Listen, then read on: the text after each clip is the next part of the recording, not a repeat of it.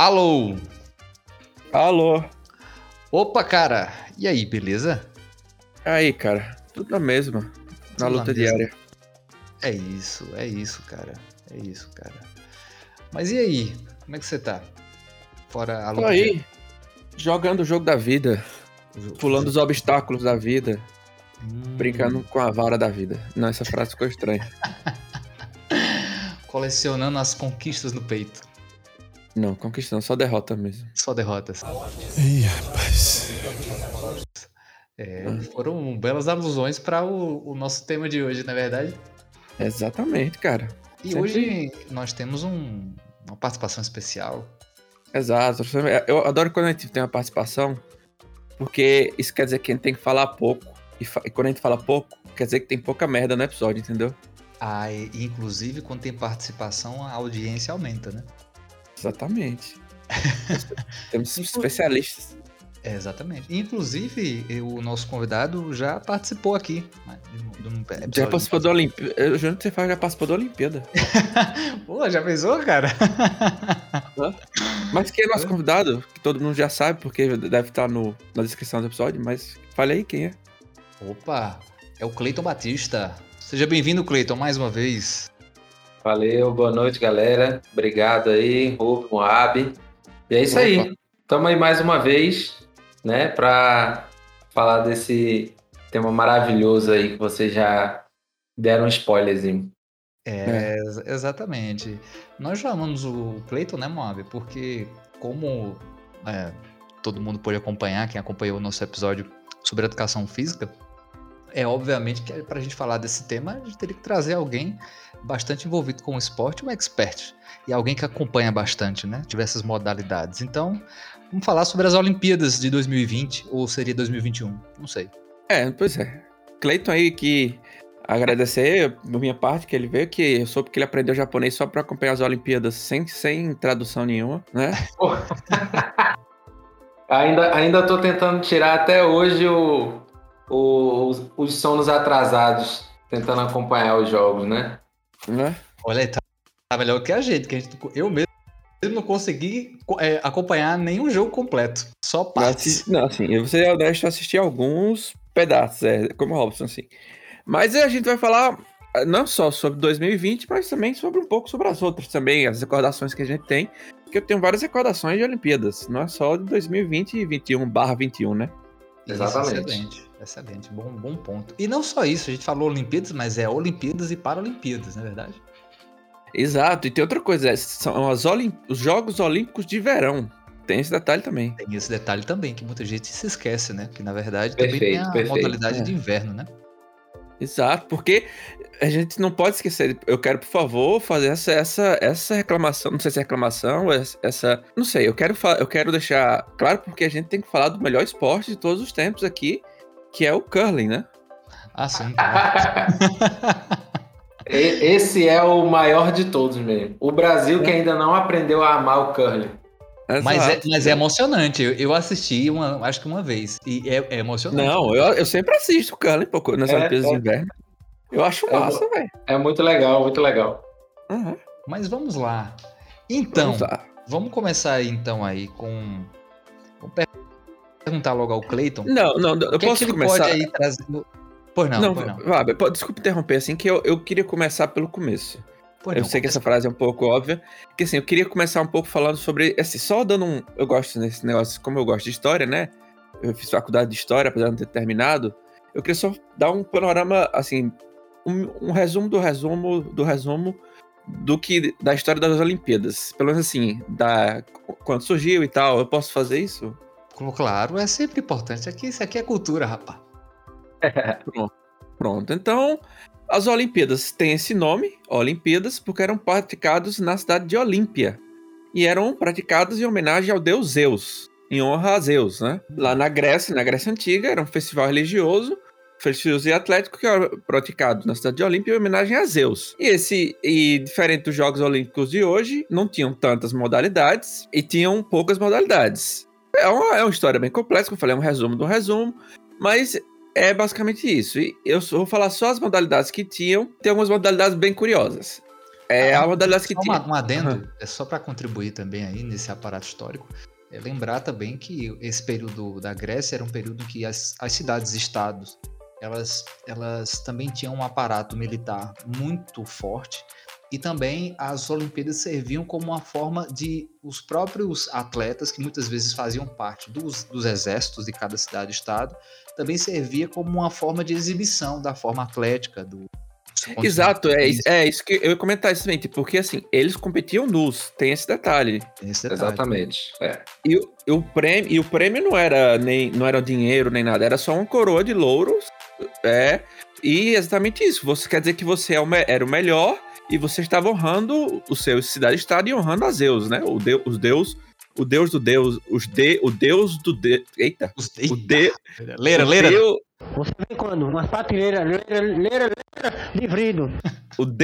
deuses, entendeu? É isso aí. Entendeu? Exatamente. Mas assim, as modalidades que tinham nas Olimpíadas aqui, tinham corridas pedestres, que incluíam 4 tipos de corridas, que era o estádio, o diaulo, o dólico e o opilitódromo, ou corrida com armas, como era conhecida. Soletrando. Não. Tinha as corridas equestres, que era um tipo de prova que incluía corrida de bigas ou cavalos com celas. Luta, pugilato e o pancrácio. Tem que ficar complicado. Pancrácio, isso, obrigado, Cleiton. Pancrácio, tá vendo aí como é bom ter um especialista que já tá falando merda. Esse pancrácio eu acho que é que o Robson ia gostar de praticar. Por quê? Porque esse pancrácio era uma combinação de luta, assim, ó, a luta, eu acho que como o próprio nome diz, era uma luta, né? Era uma luta que era necessário provocar 3 vezes a queda do adversário para se tornar vencedor. Sim. O pugilato só podia atacar com punhos. Eu acho que, assim, não sei, eu tô falando assim, eu sou bem honesto, eu tô lendo aqui uma pesquisa que eu fiz, assim, não tenho esse conhecimento, mas acredito que se assemelha um pouco ao boxe que ele tem hoje, deve ser isso, mais ou menos, né? É, exatamente. Interessante. E o pancrácio, aí, vai ser que você gostava, era uma combinação de luta e pugilato, sendo que tudo era permitido, com exceção de enfiar os dedos nos olhos, atacar a região genital, arranhar ou morder. Mas esse podia fazer tudo. Ou seja, dedo no cru e gritaria. É isso aí. Ah, tá. Mas eu ainda não entendi. A luta, esse pancrácio em si, eu lembro mais assim, que ele é interessante. Ele tem vamos dizer assim, alguns resquícios, né? Algumas lutas atuais são bem parecidas à forma que ele era praticado. Não sei se vocês conhecem, já viram, mas aquela luta greco-romana, sim, ou já, que também é chamada de wrestling e tudo, ela, o pancrácio era muito parecido com o que a gente conhece hoje como essas lutas, assim, entendeu? Bem interessante. Mas muito boa essa pesquisa, viu, Moab? Tá? Tirou 10. Aí. E tem o Petla... Hoje a dicção tá... Na edição, por favor, coloca a musiquinha do Soletrando lá, do Luciano. Né? A dicção hoje tá 0/10, mas vamos lá. E o pentátulo, né? Que diferente do pentátulo moderno, era lançamento de disco, lançamento de dardo, salto em comprimento e a corrida do estádio, que era semelhante aos 200 metros, e a luta. Era basicamente isso, e ao longo dos anos que as Olimpíadas foram sendo praticadas, foram sendo adicionadas outras modalidades ao longo disso aí, que eu não vou falar aqui porque já me envergonhei bastante com a minha dicção. Mas é isso aí. Mas é basicamente isso. Aí ao longo dos anos, com a medida que o mundo foi meio que cristianizando, tá certa essa palavra? Tá certo isso? Cristianizando? É, bom, se não tá certo, não tá errado, porque todo mundo entendeu. Foi ficando cristão. Aqui, à medida que foi ficando cristão, em algum momento os Jogos Olímpicos foram proibidos. Eu até tinha pesquisado, esqueci aqui. Eu pesquisei, anotei, não sei aonde foi que eu anotei, que foi proibido por algum imperador romano por ser uma atividade pagã, porque era uma atividade em homenagem a uns deuses gregos, né? E quando o Império Romano, nessa época, já era o Império Cristão, e só tinha um deus, que era que era o Deus cristão. Então, não podia, era contraditório essa questão de fazer uma atividade pagã, sendo que eles eram o Império Cristão. Aí a Olimpíada foi proibida nessa época, mas eu acho que foi 398, 400 depois de Cristo, por aí. E as Olimpíadas modernas que a gente tem hoje voltaram a ser praticadas em 1896, em Atenas, na Grécia. Foram as primeiras edições das Olimpíadas, dos Jogos Olímpicos de Verão na Grécia. Em 1896, em 6 de abril de 1896, foi a cerimônia de abertura das Olimpíadas da Grécia. Teve aí, uma realizada pela Segunda Guerra, não foi? Então, é isso que eu ia falar. Assim, tiveram várias edições, aí tiveram edições que foram interrompidas pela primeira e tiveram duas edições que foram interrompidas pela duas ou três edições interrompidas pela Segunda Guerra Mundial. E agora a gente não teve uma interrupção, né? Mais um adiamento por conta de mais um evento. Isso aí é muito bom para a gente já começar a pensar, né? O quanto que o esporte política, esporte e sociedade, eles estão intimamente relacionados, né? Isso. Eu até brinco, a gente consegue conhecer o mundo a partir do esporte. Então, por exemplo, se alguém fizesse exercício, né, daqui a 50, 60 anos, fala assim, por que os Jogos Olímpicos de Tóquio 2020 aconteceram em 2021?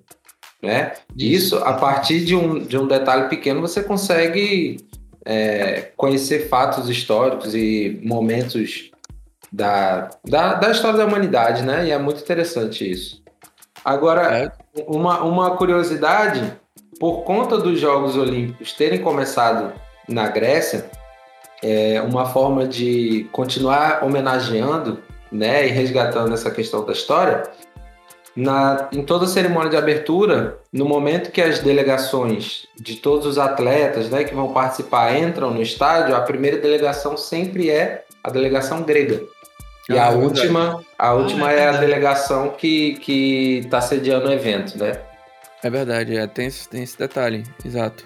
É verdade, interessante. Tem isso pela questão de seu país criador, né? Isso. Até porque também, no início não era um evento global, né? É importante a gente lembrar isso também. Era um evento que acontecia, era bem regionalizado, até por conta da própria tecnologia, né? Do mundo, que não... Hoje o mundo é do tamanho de uma rua, praticamente. A gente consegue ir para qualquer lugar e atravessar, isso facilita também mega eventos como os Jogos Olímpicos, né?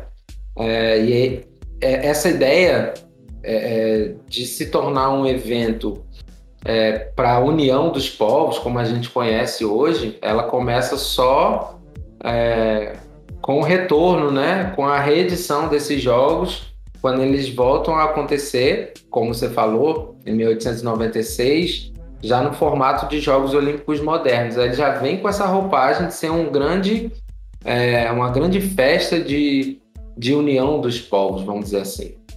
E aí que ele começa a ser global, né?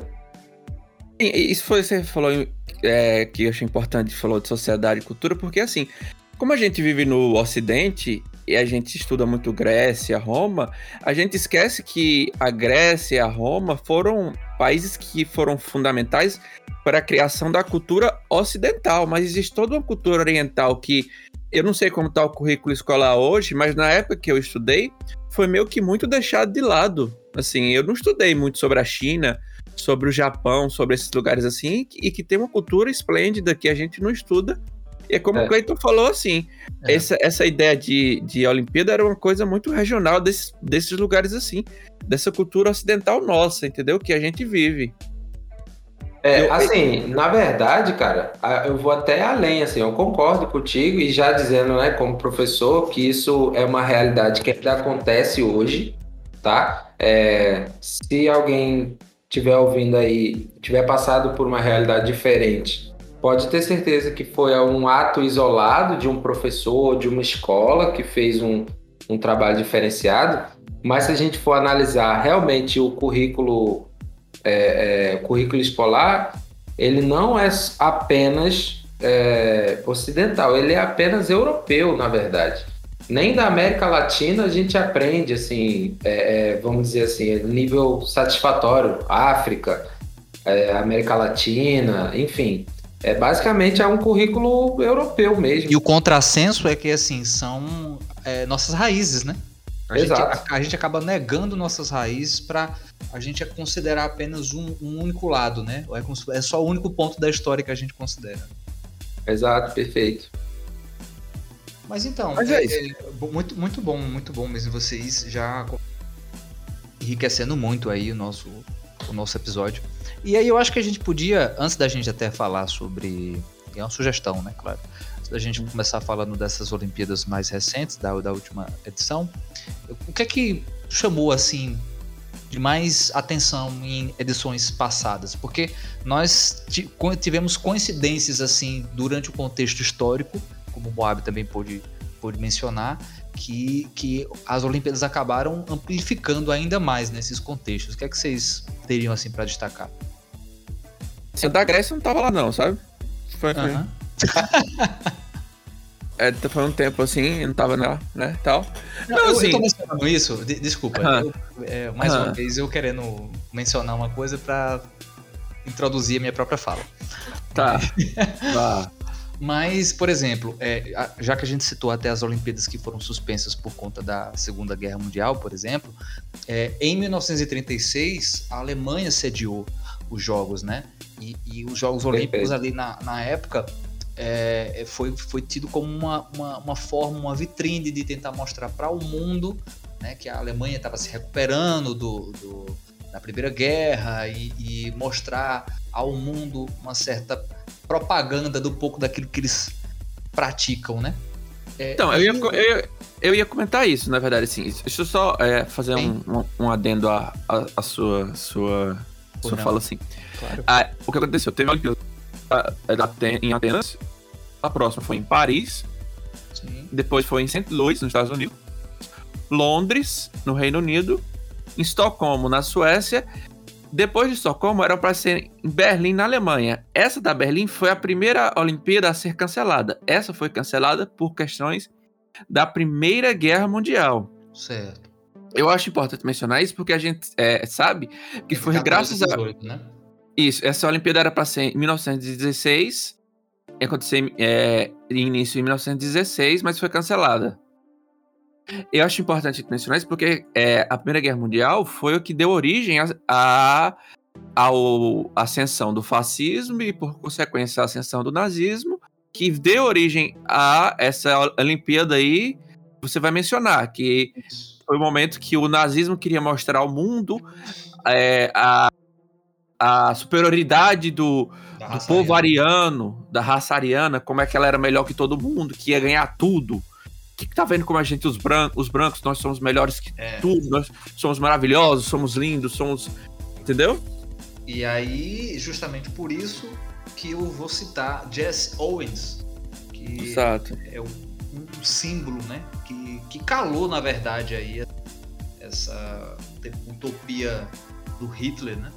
Uhum. Sendo ele um atleta negro e que ganhou 4 medalhas de ouro, salvo engano. Tô falando errado?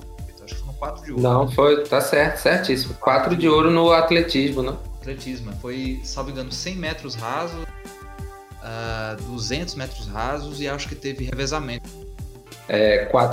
Revezamento e o salto.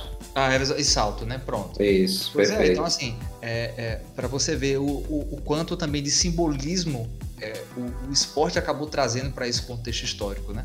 E teve outras situações também, aí Vamos citar aqui também um pouquinho mais à frente. Talvez eu acho que eu vou errar o ano. Mas foi em Los Angeles que teve aquele sequestro da delegação? Não. Foi na Alemanha também. Foi em Munique, na Alemanha. Foi Munique, tá certo.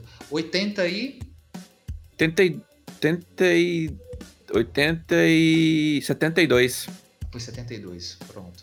Que foi um outro fato, assim, que chocou. Que, né? Tem até um filme muito... Eu sei que não é fazer recomendações, mas tem um filme muito bom de Steven Spielberg sobre isso também.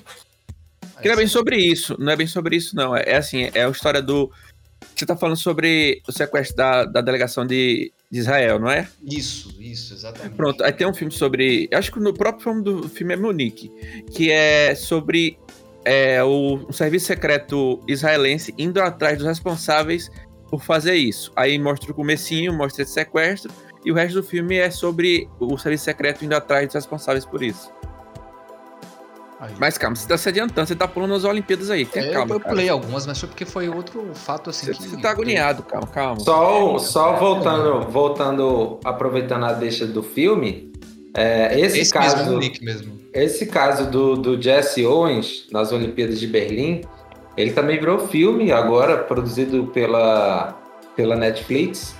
O filme se chama Raça, e é muito bom, assim, ajuda a gente a entender bastante... cara, é bom demais e assim, um detalhe que é interessante é o seguinte, como a gente vai também percebendo os discursos, né, que vão sendo moldados e tal, e isso o próprio Jesse Owens, depois dando entrevista, ele relata esse caso, apesar do feito dele na Alemanha, a gente tem que lembrar que nesse período, ele é um atleta norte-americano. Nesse período, os Estados Unidos viviam um problema seríssimo, né, da segregação racial e tal. É exatamente isso que eu ia falar. Pois é, e o fato dele ganhar ou não, ser um atleta internacional ou não, acaba não mudando muito, sabe? É uma entrevista, no filme até aborda um pouco isso, né? É uma cena muito forte dele voltando pros Estados Unidos e...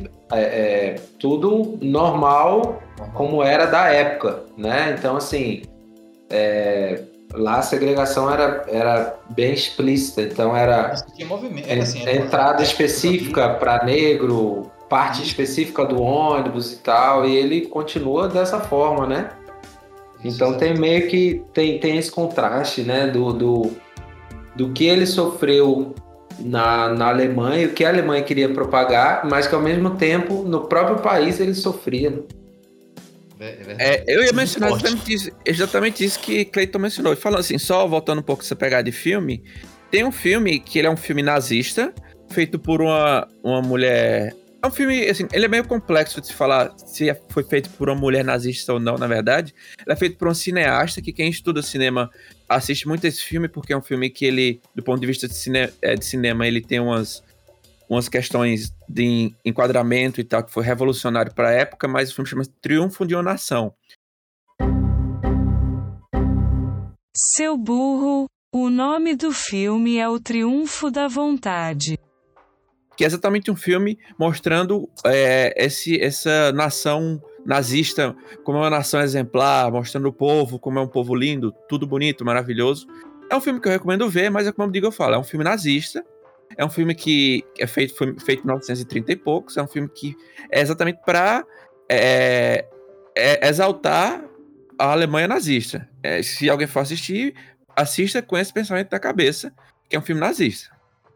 É só isso que eu queria recomendar. E outra coisa, isso que o Cleiton falou, eu queria comentar em cima, que era isso que eu ia falar, que assim, pra você ver como a hipocrisia, porque os Estados Unidos têm esse sentimento fanista, que sempre que fala assim, a gente ganhou a Segunda Guerra Mundial, meu Deus, nós somos heróis da Segunda Guerra, sempre que é comemorado, os ex-militares da Segunda Guerra são todos... condecorados, não sei o que, tudo isso. Mas é como o Cleiton falou, eu não conhecia esse filme Raça aí, vou até procurar, mas quando ele voltou para os Estados Unidos, ele encontrou um período de segregação racial. Os Estados Unidos era antissemita também, como grande parte do mundo foi antissemita durante muito tempo. Não foi só a Alemanha que foi antissemita. O próprio Estados Unidos criou um campo de concentração para alocar japoneses depois que o Japão atacou Pearl Harbor. Então, assim, a gente tem essa noção romantizada muito por filme e cinema que a Alemanha era o grande diabo e que foi o grande diabo, Hitler, meu Deus, é o diabão, e que os outros países eram grandes heróis, mas também não é bem assim a história. A história é mais complexa que isso. É como o Cleiton falou, o cara... foi no meio da Alemanha nazista, ganhou 4 medalhas, mas voltou para ter que sentar no banco de trás de um ônibus, porque é só quando o negro podia sentar. Negro não podia fazer tal coisa, negro era inferior a branco, entendeu? Essas hipocrisias que tem que se analisar, que o esporte proporciona pra gente também ver, entendeu? Que a Olimpíada proporciona. É, exatamente. E assim, e aí, claro que a gente tá tentando fazer uma ordem cronológica aí, só trazendo um pouquinho do que passa, e aí eu acho que depois seria até interessante, Cleiton, eu até gostaria de ouvir sua opinião sobre isso, mas um pouquinho mais pra frente, que é sobre essa questão da imagem, né, que as Olimpíadas querem passar, e até mesmo nas transmissões que a gente acompanha. Passa muito essa ideia do patriotismo, a questão dos heróis olímpicos, mas até que ponto, né? Até que ponto realmente aquele atleta ali, ele tá ganhando aquela medalha, é para o Brasil? É para ele? Né? Esses símbolos assim, de patriotas que às vezes as transmissões, por exemplo, ou a propaganda quer passar pra gente, e aí traz tudo isso que vocês já comentaram, né? Que a gente tá comentando aqui, sobre o mundo real, né? Que quando o cara volta pra vida normal dele, digamos assim, o dia a dia dele, ele tá ali sendo escanteado, marginalizado, enfim. Mas, e aí? Outra Olimpíada... Mas assim, cronologicamente, depois de Berlim, era pra ser em Tóquio, era em Tóquio, em Helsinki, na Finlândia. Na verdade, assim, eu fiquei sem entender, assim, não sei se eram 2 sedes, ou se era pra ser uma sede, depois mudou pra outra, mas enfim, essa Olimpíada, que era a 12ª Olimpíada, a Olimpíada Moderna, a Olimpíada de Verão, né, moderna, foi cancelada por causa da Segunda Guerra Mundial. A próxima, que era a 13ª, também foi cancelada por causa da Segunda Guerra Mundial, que era para ser em Londres, no Reino Unido. A próxima, a 14ª, foi em Londres, no Reino Unido, que aconteceu, que foi em 1948. Já a Guerra Mundial já tinha acabado, né? É isso. Pronto, depois de Londres veio em Helsinki, na Finlândia, depois Melbourne, na Austrália, e Estocolmo, na Suécia, que eu acho que foi, não tenho direito, acho que foi o hipismo, foi na Suécia. Depois, vamos lá, Roma, na Itália, em a 17ª, a 18ª edição foi em Tóquio, no Japão, e a 19ª foi na Cidade do México. Agora sim, nessa Cidade do México eu queria comentar alguma coisa, porque nessa Olimpíada, é a primeira Olimpíada que eu já tenho lembrança, não que eu seja velho ao ponto de ter nascido antes de 1970, não é isso, mas é a primeira Olimpíada que eu lembro já ter começado a pesquisar sobre, entendeu? Porque a Olimpíada do México, da Copa do México, da Olimpíada do México, os designs do México foram uns designs bem inovadores pra época, sabe? Eu lembro disso aqui. A lembrança que eu tenho da Olimpíada é essa, os designs das coisas. Foi isso, só. Essa é a minha lembrança, só. Perdão. Não, e foi bom, Moab, você falar isso. Essas Olimpíadas também, essa questão da moda, né, digamos assim, também acabou influenciando até uniformes de futebol. Posteriormente, vários estilos de uniformes, principalmente, eu lembro muito da Colômbia, a Colômbia que trazia alguns uniformes bem psicodélicos, um negócio muito doido, o México também. Principalmente o uniforme do goleiro, né? E Guita muito, né?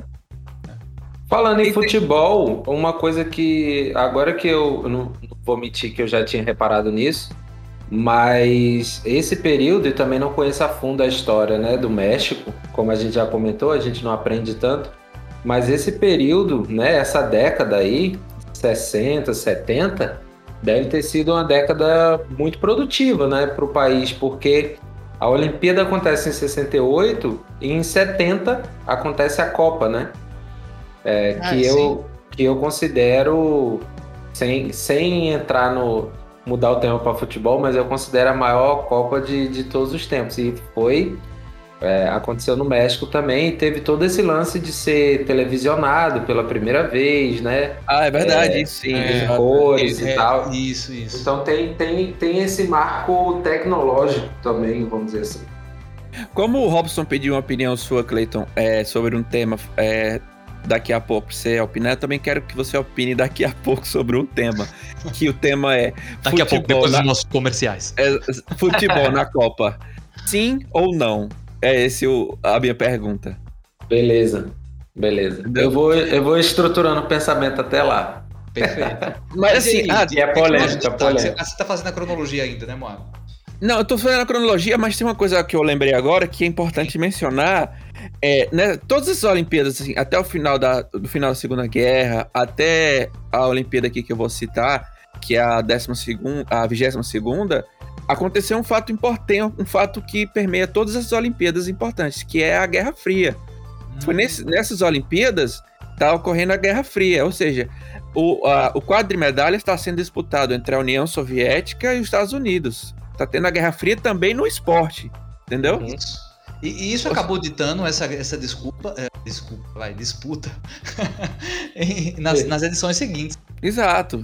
Ou seja, aí vai vir as polêmicas, né? Aí vem a União Soviética, aquele atleta dele famoso, o Ivan Drago, vocês conhecem, né? Muito? Como não, né? Pois é. E depois essa rivalidade passou para Cuba também, né? Cuba Exato. Ficou durante muito tempo sendo em um olhar, né, norte-americano, sendo o grande vilão aí das Olimpíadas. De novo, em um olhar norte-americano, né? O discurso que era construído e que a gente era influenciado, né? Por razões políticas novamente aí. Exatamente, né? Exato. E essa, eu não sei vocês, né? Mas essa é uma lembrança que aí já é recente, eu já tenho muito, eu lembro de, por exemplo, estar assistindo vôlei e chegar assim, meu Deus, agora é o Brasil contra Cuba, lá vem as cubanas e tal. Sim. No boxe, tinha muito isso mesmo, é, né? Bem interessante. E Cuba é importante mencionar assim, que Cuba é um país pequeno, assim, mínimo, tipo, tem estado no Brasil que é maior que Cuba, mas ela sempre foi uma potência no esporte perigosa, assim, até hoje em dia que ela não tem mais apoio financeiro, né, da União Soviética, há muito tempo que não tem mais apoio financeiro da União Soviética, ainda causa medo em diversas modalidades, né? Exatamente. É a questão do... Eu acho que a gente vai discutir também mais pra frente, mas tá relacionada ao incentivo, né? Exato. Ao foco que você dá no esporte, né? É isso, assim, essa questão de incentivo acho que está relacionada ao que o Robson perguntou, né? Da questão do herói olímpico, não sei o que, se é a medalha dele, assim, né? Mas enfim, aí acontece essa do México, logo da cidade do México vem a da Munique, na Alemanha Ocidental, que acontece esse atentado que Robson já tinha mencionado, que invadem, né, a cidade olímpica, não sei se... Vila Olímpica, perdão, que um grupo de terroristas invade a Vila Olímpica e faz de refém a uma parte da comissão dos atletas de Israel. Aí tem toda uma história que eles pedem um avião para fugirem, tem toda uma história aí que nesse filme único é bem explicado e tal, acontece esse atentado terrorista. E esse eu acho que é o fato mais marcante dessa Olimpíada, é essa questão aí, desse atentado terrorista que acontece. Aí eu acho que sim, aí eu acho que a partir desse momento o pessoal meio que começa a prestar mais atenção na Olimpíada nessa questão de segurança, meu Deus. Da organização mesmo em si, né? Como é que... Porque assim, beleza, vamos juntar todo mundo, mas e agora? Como é que vai ser? Será que podem jogar uma bomba no meio da Olimpíada? Como é que vai ser? Porque tá todo mundo junto, né? Aí tá vários países. Exato, é como o Cleiton falou. 70 foi quando começou realmente o mundo, a televisão, né? Divulgar, ao mundo assistir tudo, a todo mundo acompanhar as coisas, a Copa, né? Diminuir fronteiras, né? Exato, então... Depois disso foi em Montreal, no Canadá. E depois disso foi em Moscou, na União Soviética. Essa Olimpíada também é uma Olimpíada, para mim, bem marcante. Primeiro pelo fato que os Estados Unidos boicotou a Olimpíada. Ela não foi para essa Olimpíada. Não levou delegações. Exato. E outro porque tem, para mim, o melhor mascote das Olimpíadas, que é o ursinho Misha. Mishka. É muito marcante, tanto na cena da abertura como também no encerramento. Exato, que o encerramento principalmente. Tem o ursinho chorando, né? Essa edição, ela é que marca, né? essa mudança também de olhar para a cerimônia de abertura e encerramento. É importante também... É um espetáculo, né? Mencionar isso, exatamente. Que até o momento era só uma... Era mais uma cerimônia, vamos dizer assim, protocolar, desfile, né? Burocrática. Era um desfile. E nesse momento tem um grande apelo artístico também, né? Com essa cena que eu acho que, em termos de cerimônia de abertura... É a cena mais marcante da história, né? O ursinho chorando e tal, ou cerimônia de encerramento. É uma questão muito bonita mesmo. E de lá para cá é que o mundo também passou a olhar com outros olhos esses dois momentos. Hoje em dia, a cerimônia de abertura, principalmente, é um dos momentos mais aguardados, né? Das Olimpíadas. Exato.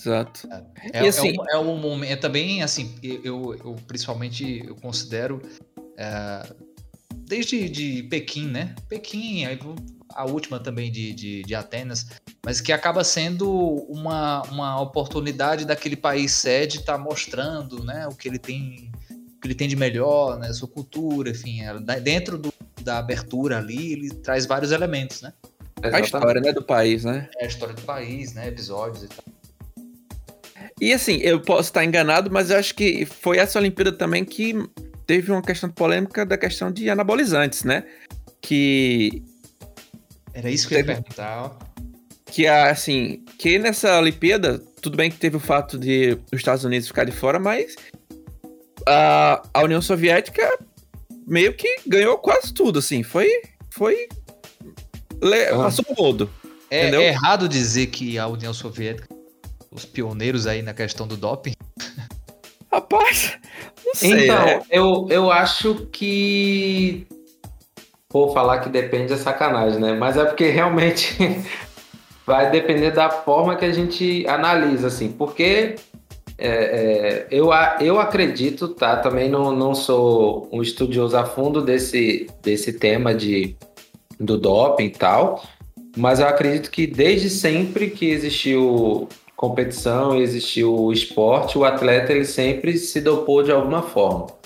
Mas aí com o passar do tempo é que as regras que foram criadas, na verdade, sabe? Uhum. Então tem muito isso. Eu não sei se vocês lembram, por exemplo, se eu não me engano, aconteceu nos Jogos Olímpicos de Pequim, 2012. Ou 2008, na verdade. Isso. Foi uma dessas edições que teve a polêmica com o traje da NASA. Sim, eu sei, do Michael Phelps, né? Isso, a galera da natação tava quebrando todos os recordes, assim, como se os atletas anteriores fossem crianças, né? Se a gente for parar pra pensar, esse uniforme, por exemplo, ele seria um doping, né? E aí não necessariamente... É culpa do atleta. Então é muito disso, assim. A partir do momento que começaram a criar e impor limites, até onde o atleta poderia ir em termos de utilizar algum suplemento, utilizar algum esteroide, enfim. Aí se a gente for olhar por esse lado, é uma edição que marca também esse debate, né? Mas de lá para cá, toda edição... A gente tem uma polêmica envolvendo alguém, né? É uma memória que eu tenho, assim, que realmente foi um fato marcante, assim, essa questão do... Não sei se também é como você falou, foi quando começou realmente a se questionar as regras, o que é que pode, o que não pode, né? Não sei, mas é isso. Aí, logo após Moscou, a gente veio com Los Angeles, os Estados Unidos.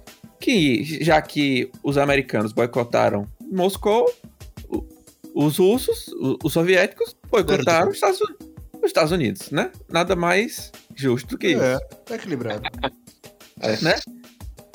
E assim, como o Robson falou da questão das aberturas, eu acho importante, eu acho até essa questão e Cleiton falou também que a partir de Moscou, essa abertura passou a ser não só um protocolo, mas sim uma festa, é importante também aqui fazer uma comparação dos dois.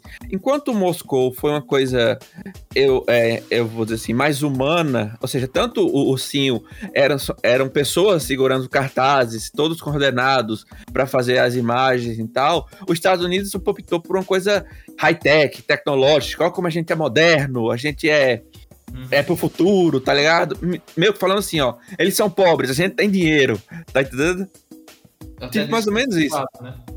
É meio que você perceber, é tipo assim, foi uma Guerra Fria, tanto na abertura também, falando assim, tá vendo? Ó, a gente é melhor, a gente é mais bonito, aqui é tudo melhor, a gente, entendeu? Também teve isso. Foi nessa abertura que teve o cara voando, jetpack e tal, não sei o quê. Sim, verdade. Entendeu? Foi também nisso aqui, ó. Tudo aqui mais moderno, a gente é cool, entendeu? É verdade. Aí foi isso, assim, essa é a lembrança que eu tenho nessa Olimpíada. Não sei se foi, acho que não foi nessa Olimpíada não, acho que foi outra nos Estados Unidos, que foi aquela corredora que chegou quase desmaiando, ou foi na Austrália? Foi a Gabriela Andersen.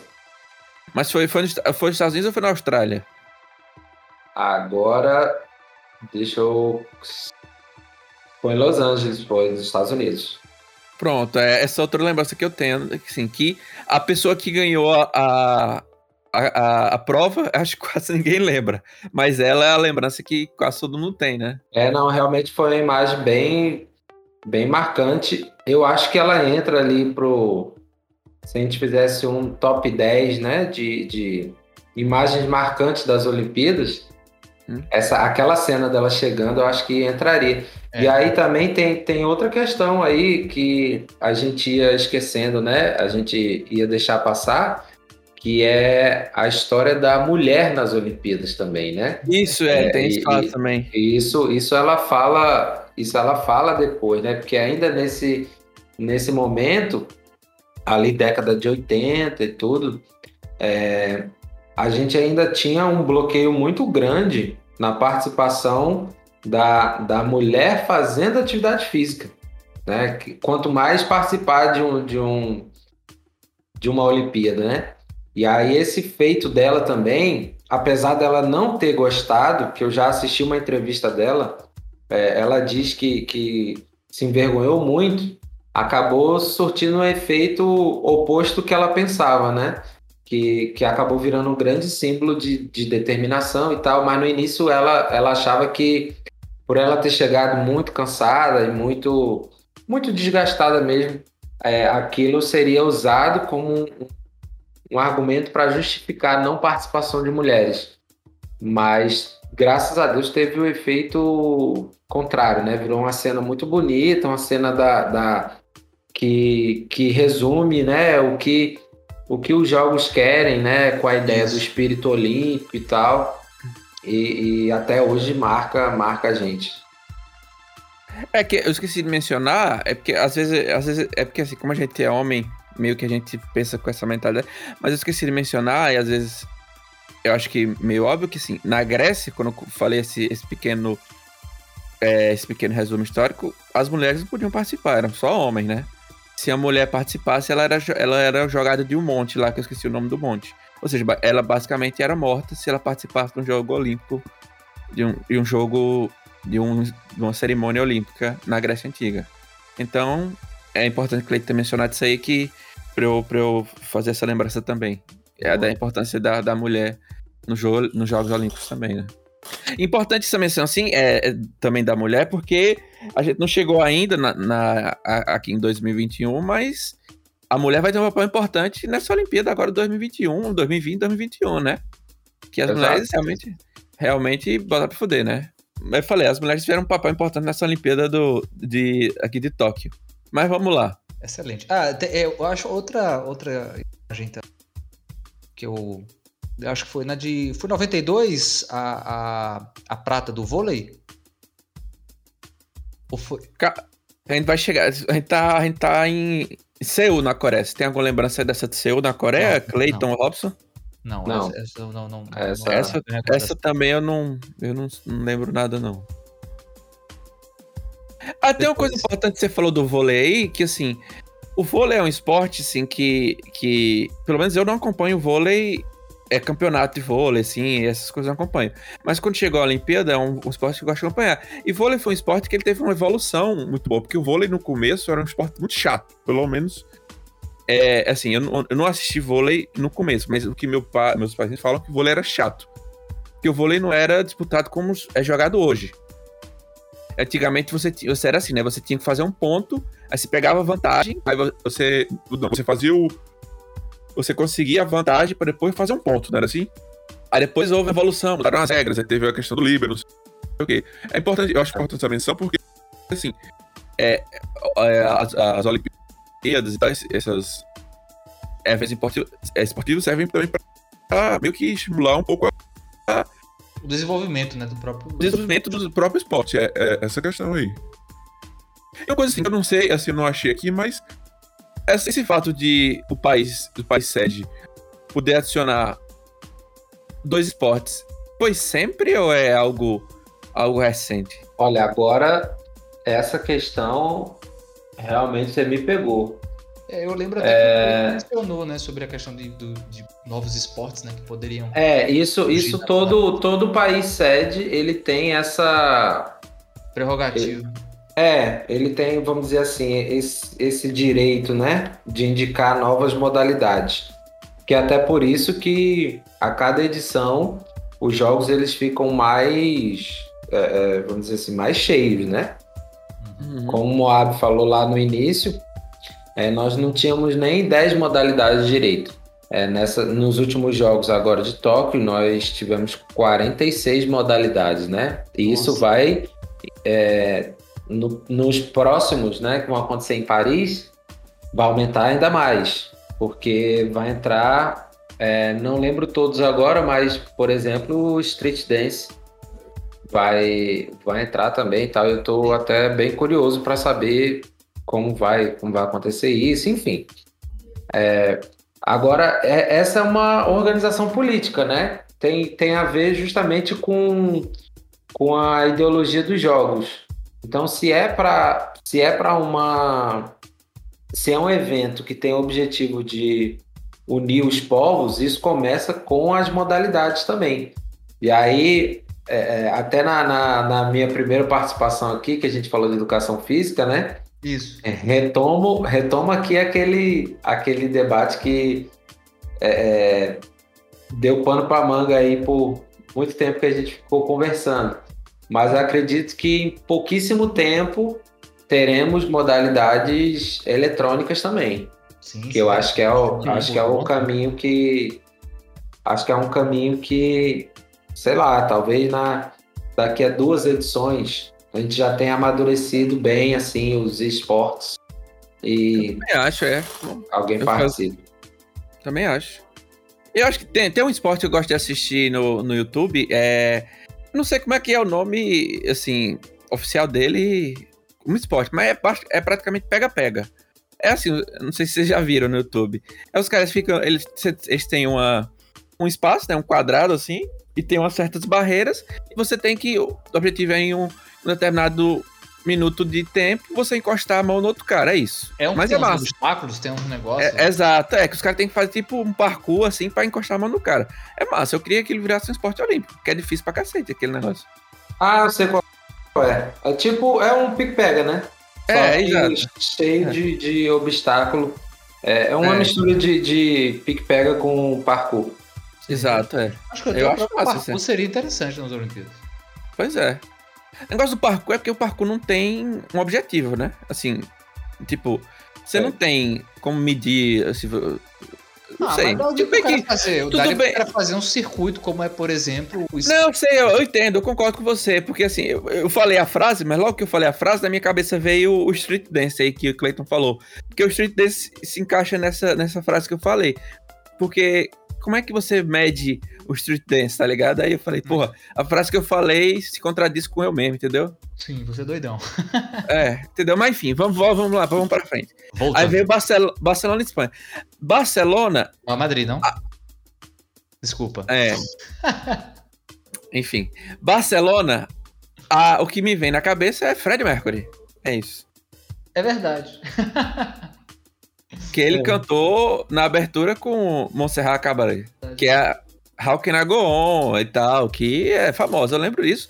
E também, que a gente não mencionou, que toda abertura, que toda Olimpíada tem a famosa passada da tocha, né? Da tocha olímpica. Inclusive passou aqui, cara. Né? A flâmula olímpica, o fogo olímpico passa por diversos lugares até chegar à sede e acender a tocha olímpica, né? E eu lembro da Espanha, que da Espanha foi o cara com a arco e flecha. Sim, que ele acendeu. Também uma outra abertura icônica, né? Que, por sinal, se você procurar no YouTube, você sabe que ele não acertou a coisa, né?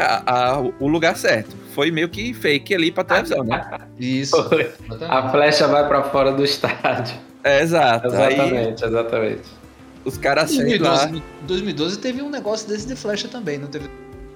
2012? Sim. Não lembro, não. Foi em Londres, 2012. Não lembro como foi 2012, não. Enfim, aí eu lembro disso da Espanha. O que teve mais na Espanha? Deixa eu ver. Eu lembro...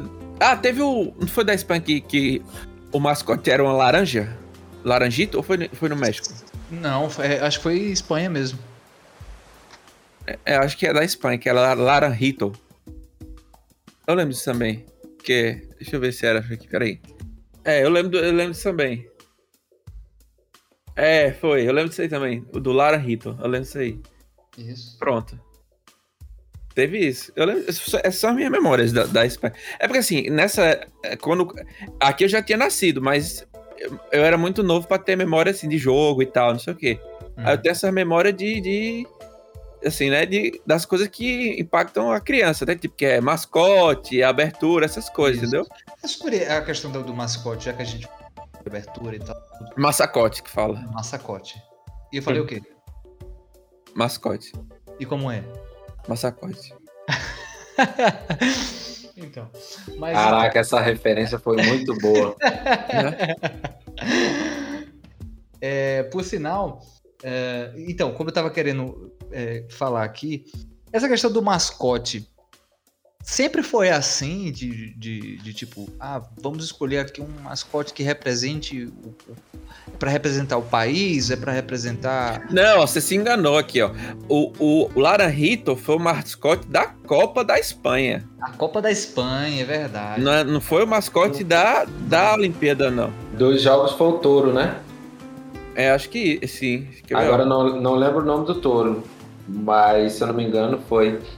Eu tava nessa dúvida aí, se o touro tinha sido pra Copa ou se era... As Olimpíadas, né?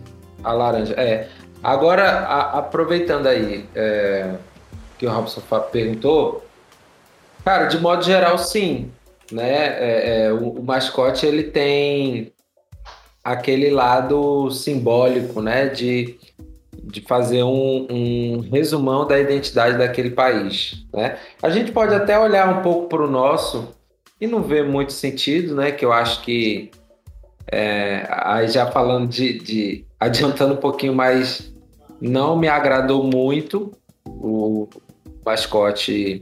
mascotes, né? Dos Jogos Olímpicos e Paralímpicos. Acho que é importante falar também que...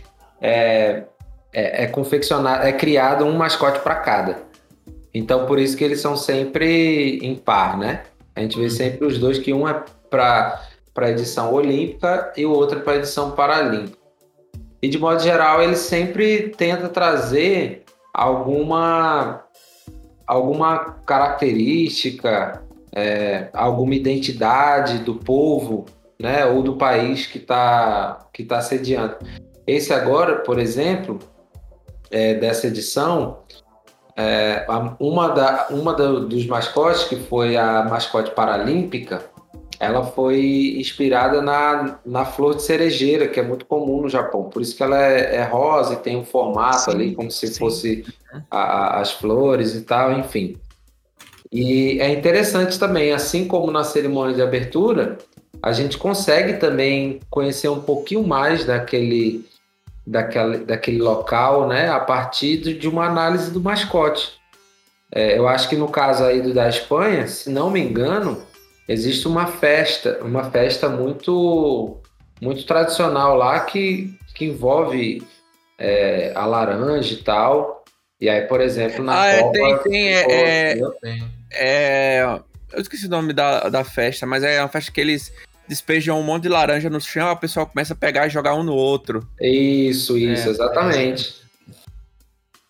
Tem isso. Tem essa festa mesmo. Tem. Mas é verdade, você falou, essa questão do mascote o mascote da Olimpíada que eu tô vendo de Tóquio foi o Miraitoa e a Someite. Isso. Foi esses aqui. Que eu venho aqui. Aí deixa eu... beleza, vamos para frente aqui. Depois de Barcelona e Espanha, a gente teve Atlanta nos Estados Unidos. 96? Isso, 96, exato. 96. Depois, Sydney, Austrália.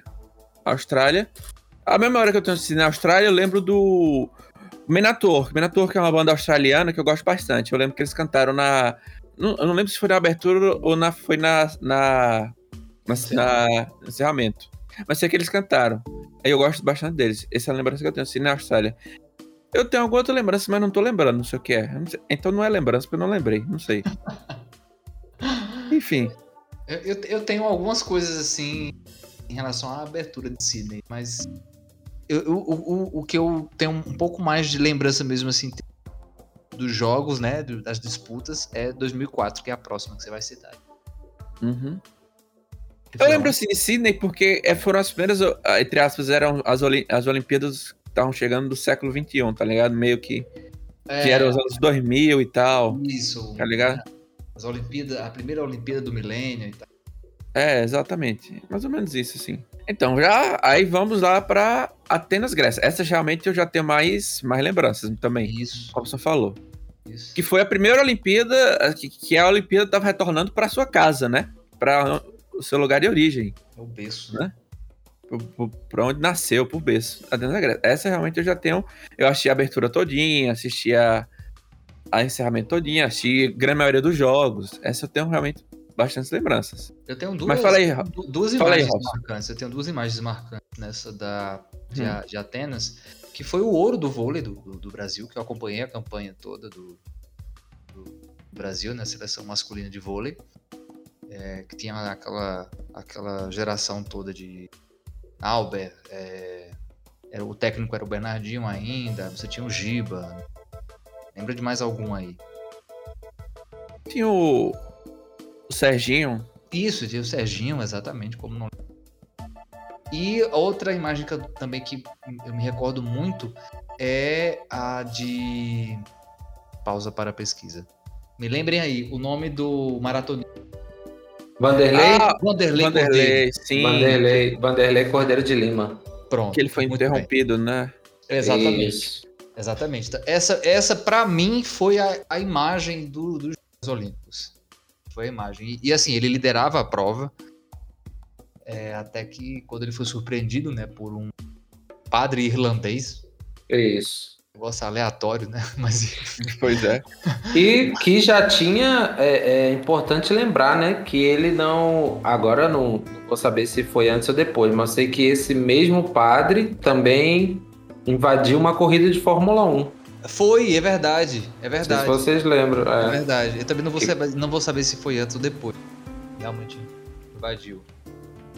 E depois acho que também a gente pode até entrar nesse debate também, né? Que o Vanderlei, ele depois acabou terminando em terceiro lugar, né? Ele liderou praticamente a prova toda, mas terminou em terceiro, mesmo com esse susto, né? E aí onde entra depois aquela discussão, né, do espírito olímpico, né? Uhum. Será que não seria... Eu já li sobre debates nesse sentido. Será que não seria mais justo quem ficou em segundo, quem ficou em primeiro, deixar o Vanderlei passar, né? Não sei. Em compensação a esse caso, ele ganhou a medalha... Como é aquela medalha que eles dão para alguém que faz um feito olímpico honrável? É verdade, ele ganhou. Medalha Pierre de Coubertin. Isso, Pierre de Coubertin, exato. Ele ganhou essa medalha, isso. Pierre de Coubertin. Isso. Exatamente. E volta aquela nossa conversa, igual o caso da Gabriela Andersen, né? Ninguém lembra quem foi o primeiro e o segundo lugar. Né? Só lembra dele que foi o terceiro. E aí hoje, né, essa medalha em termos de história, né, ela é muito maior do que a de ouro, né, que pouquíssimos atletas ganharam na história, né? Com certeza. Né? É. E só para não ficar, né, assim, até por mais um simbolismo, eu lembro também que aquele outro atleta da dupla Ricardo e Emanuel, eles ganharam o ouro também nessas Olimpíadas. E o Emanuel, ele deu a medalha de ouro dele para o Vanderlei. Não sei se vocês se recordam disso. Verdade. Exato. E assim, é só um comentário, como eu fiz um comentário político da questão da Guerra Fria nas Olimpíadas naquele período, já em 90 e 92, a União Soviética tinha acabado. Mas a Rússia ainda conseguia se manter como uma potência olímpica. Mas já nessas Olimpíadas de Sydney e de Atenas, já estava aparecendo outra potência olímpica, que era a China, que meio que era mostrando que já estava vindo uma nova potência econômica mundial, como o Cleiton mencionou aí, a questão que a gente vê no esporte, um reflexo da sociedade, né? Do coincide mundo aí, justamente com o início do milênio, né? Coincide. Exato, que a gente vê aí um reflexo aí da sociedade como, né? Como a gente vê, os Estados Unidos sempre primeiro, ou seja, a potência mundial, que é a potência econômica do mundo, em primeiro. E segundo, era a Rússia, né, que era a União Soviética, que era a Guerra Fria. Aí acabou, começou a decair, aí tava vindo outra potência mundial subindo, que era a China. E por coincidência, ou não, né, ninguém sabe o que acontece debaixo dos panos, a próxima Olimpíada é exatamente em Pequim, na China. Exato. Exatamente. Né? A minha lembrança dessa Olimpíada aqui na China, eu tenho várias lembranças também. Acho, né, que foi essa a primeira vez, não foi a primeira? Acho que foi essa a primeira vez que a China passou os Estados Unidos, não foi? No quadro de medalhas. Em Pequim? Sim. Deixa eu olhar aqui o quadro de medalhas. Agora sim. Sim. Isso. De novo, a gente... Não, assim, em quantidade não, mas em ouro... É porque assim, o ouro vale mais, né? Isso. É isso que eu ia comentar, que aconteceu até agora em Tóquio também, que os Estados Unidos, eles contam, eles organizam o ranking de uma forma diferente, entendeu? Então, assim, a forma que der para os Estados Unidos ficar na frente, aí eles mudam a contagem. Só que dessa vez eles se lascaram, né? Porque eles ficaram atrás, tanto no quadro geral como nas de ouro, né? Não, exatamente. Mas o que acontece? A lembrança que eu tenho de Pequim, primeiro, é dinheiro, porque eles gastaram muito dinheiro para construir vários estádios muito bonitos, por sinais. Ninho do pássaro. Ninho, exatamente, uhum. O ninho do pássaro. Eu lembro muito desse pessoal comentando muito desse ninho do pássaro. Vários estádios, tudo muito bonito. Foi muito dinheiro gasto, porque a China tinha e tem muito dinheiro, né? Porque eu estava no auge do seu desenvolvimento econômico. Isso. Não sei se eu devia mencionar isso, mas auge esse que puxou muitos países para o seu... alavancou muitos países para crescer economicamente, um desses países sendo o Brasil, né? Brasil. Né? Uhum. Tudo isso, comentário aí, né? Que... Commodities. Né, exato, né? Mas enfim. E é isso. Como à medida que você vai, as Olimpíadas vão acontecendo, você vai envelhecendo e você consegue fixar mais lembranças, eu tenho várias lembranças também dessa Olimpíada. E a minha maior lembrança exatamente é essa pressão que tinha na China para ser o país que ia levar tudo, porque tava toda a pressão em cima deles. Eu lembro daquele atleta do basquete que, tipo... Yao Ming. Sim, que parecia até que era uma história... Que parecia até uma história de filme, que o Partido Comunista juntou a mãe dele, que era alta, com o pai dele, que também era alto, para eles casarem, para criar um filho alto para ser jogador do basquete. Tá ligado? Bem projeto de filme da Marvel, né? Pois é, tipo, Você vai nascer pra jogar basquete, porque você vai ser alto, entendeu? É tipo isso, entendeu? Essas coisas assim, projeto tipo loucura, assim. Meio meio tipo o que a gente imaginava que a Rússia fazia com doping, assim, tá ligado? Tipo, vamos injetar uma droga em você pra você ser os caras mais rápidos do mundo. As coisas assim. Não, eu lembro disso. Em termos, agora, eu lembro também desse aspecto que eu trouxe, mas, assim, pra mim, em termos do esporte mesmo, a imagem, assim, que eu tenho bem fixada é do Bolt. Foi aí que surgiu o Bolt, né? Exato. Foi. Isso do Bolt. Foi. Então, eu acho, aquilo ali foi fantástico, cara. Foi fantástico. Eu acho, e a Olimpíada é importante, assim, porque assim, o Usain Bolt é um tipo de atleta, porque ele não é só um atleta. Ele é um atleta que eu acho que ele é extremamente raro, porque ele é um atleta e ele também é uma pessoa carismática. Porque você ser um atleta bom, não vou dizer que é fácil, não que seja fácil, óbvio que não, você tem treinamento. Mas se você treinar e se esforçar, você consegue ser um atleta bom.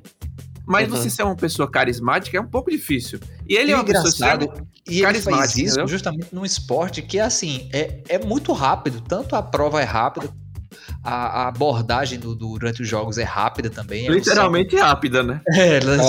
São os esportes que fecham praticamente, né? As Olimpíadas. Mas é porque a corrida de 100 metros, isso é muito louco a gente pensar isso no Brasil, né? Que o Brasil parece que, acho que pela falta de tradição, nunca ligou muito.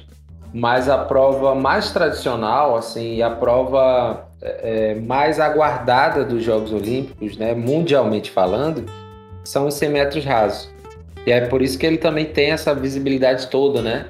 Uhum.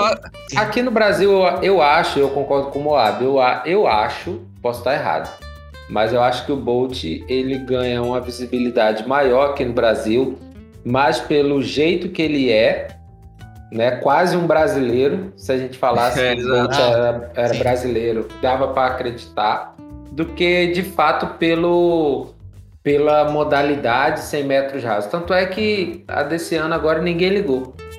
Pois é. Porque você também não tinha, né, você não tinha o personagem, né, também. Exatamente. E foi engraçado você mencionar isso, Cleiton. Bolt no Brasil, que teve até um episódio também que me marcou também foi a entrevista que ele deu a um repórter da ESPN, que foi sensacional, pô. Ele deu um beijo no cara e tal. Foi verdade.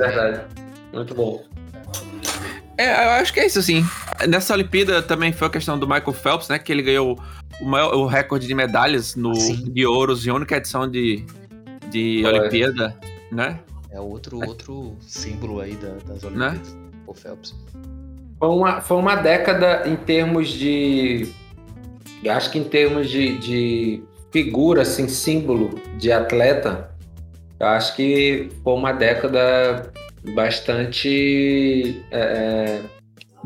rica nisso aí, né? Você, daqui a um tempo a gente olhar para trás e lembrar que Bolt e Phelps, por exemplo, né? É claro que existem vários outros, mas... dois dos maiores de todos os tempos estavam lá na mesma edição, é um feito muito marcante também, né? Isso, exato. E o que eu acho interessante, por exemplo, essas duas modalidades que eles apresentam, né, e do atletismo, é porque é muito, assim, são esportes que dependem muito pouco de acessórios, né?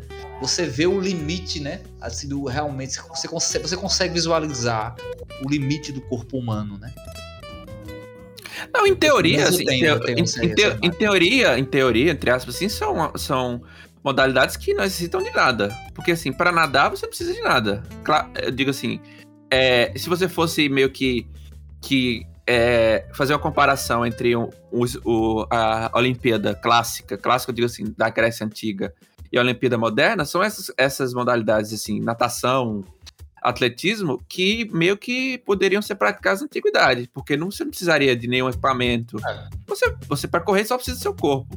Sim. E para nadar você também só precisa do seu corpo. Eu sei que tem o tênis apropriado, hoje em dia você tem os óculos, os óculos, como o Cleiton falou, tem esses uniformes modernos e tal, eu sei que tem tudo isso, mas eu digo assim, a essência olímpica, né, tanto que, como o Cleiton falou, as modalidades mais esperadas, que são, entre as modalidades mais clássicas, assim, o filé, sei lá, das Olimpíadas são essas, é o atletismo, é a maratona, que são essas modalidades cruas, assim, entendeu? Isso. Uhum. Exatamente. Tanto é que no início a atividade física de modo geral era tratada como ginástica, né? Que é exatamente isso, eram competições, como é que eu posso dizer, mas quase 100% corporais mesmo, né? Como você disse, o diferencial ali era realmente como aquela pessoa levava o seu corpo ao limite, e não por conta de um aparelho, outra coisa. Agora, claro que hoje em dia, no alto rendimento, o tipo de chuteira é motivo de discussão, como Sim. rolou no atletismo, né? O tipo de tênis que você vai usar, ele muda o seu rendimento. Então, hoje em dia, caiu um pouco esse protagonismo exclusivo do corpo, né? Hoje tem muita tecnologia em volta, mas no início era realmente...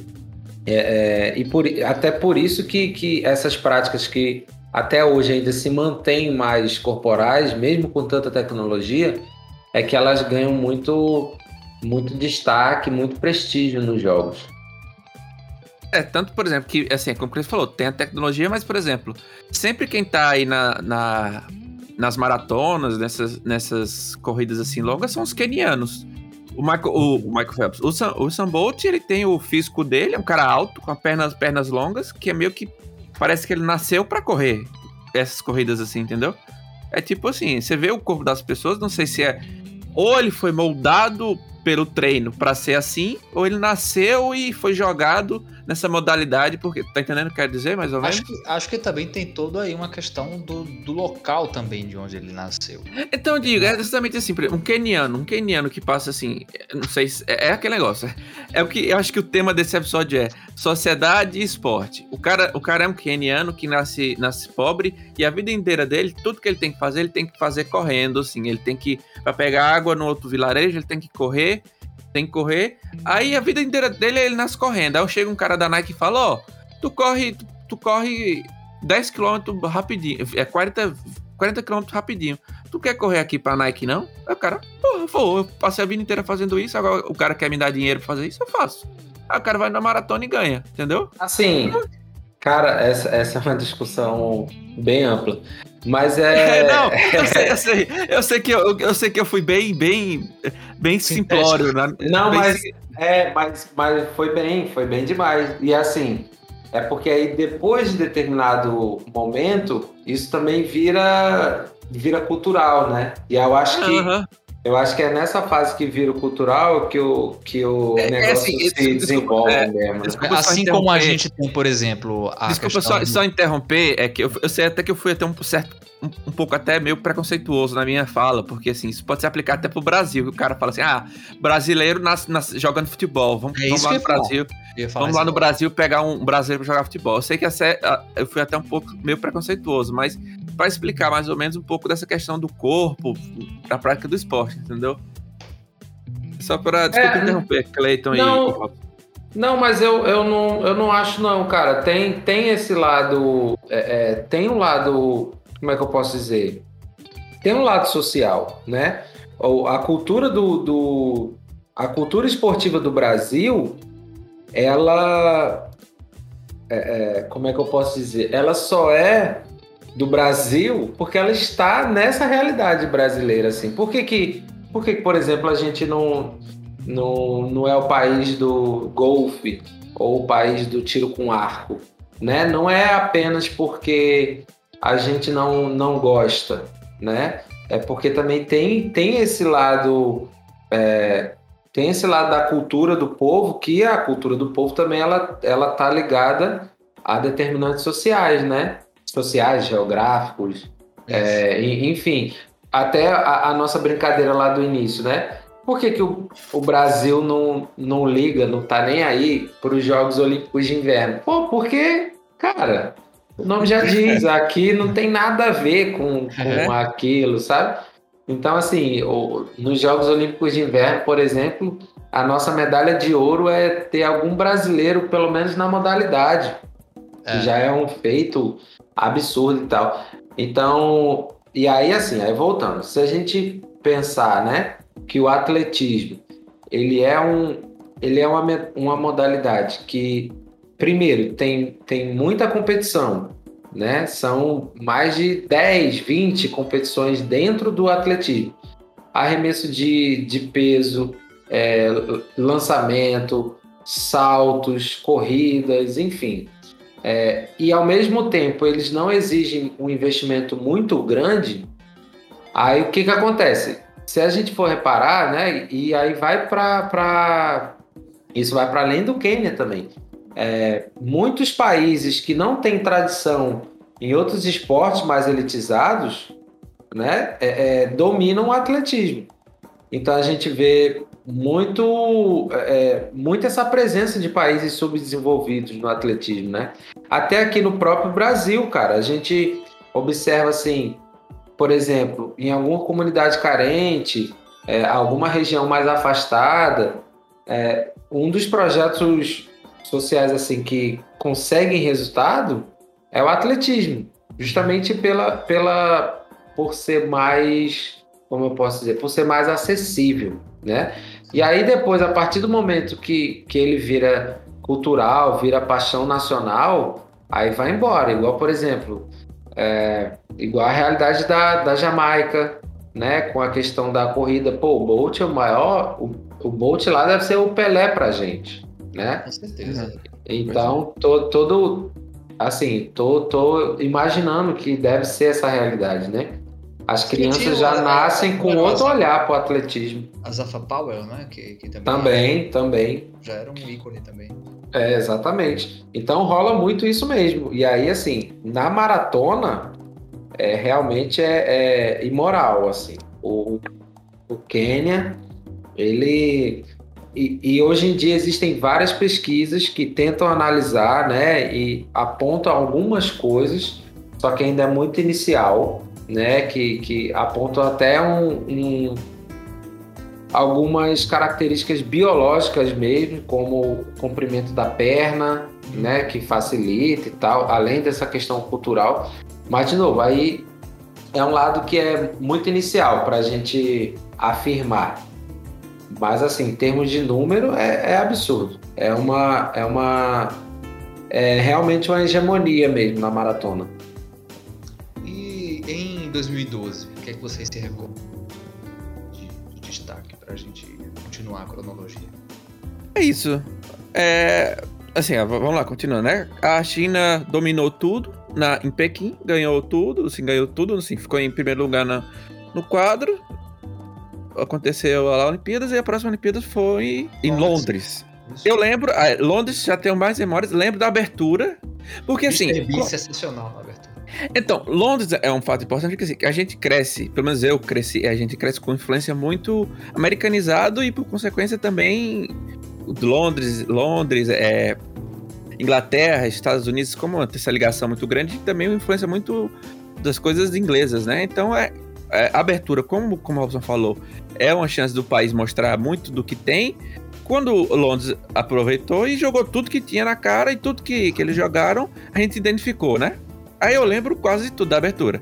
Eu lembro que teve Mr. Bean, 007, teve Arctic Monkeys tocando os Beatles e tocando a música própria deles. Foi muito bom. Teve Spice Girls, teve cavalgada, aquela da cavalgada dos coisas que o cara... Teve o que mais?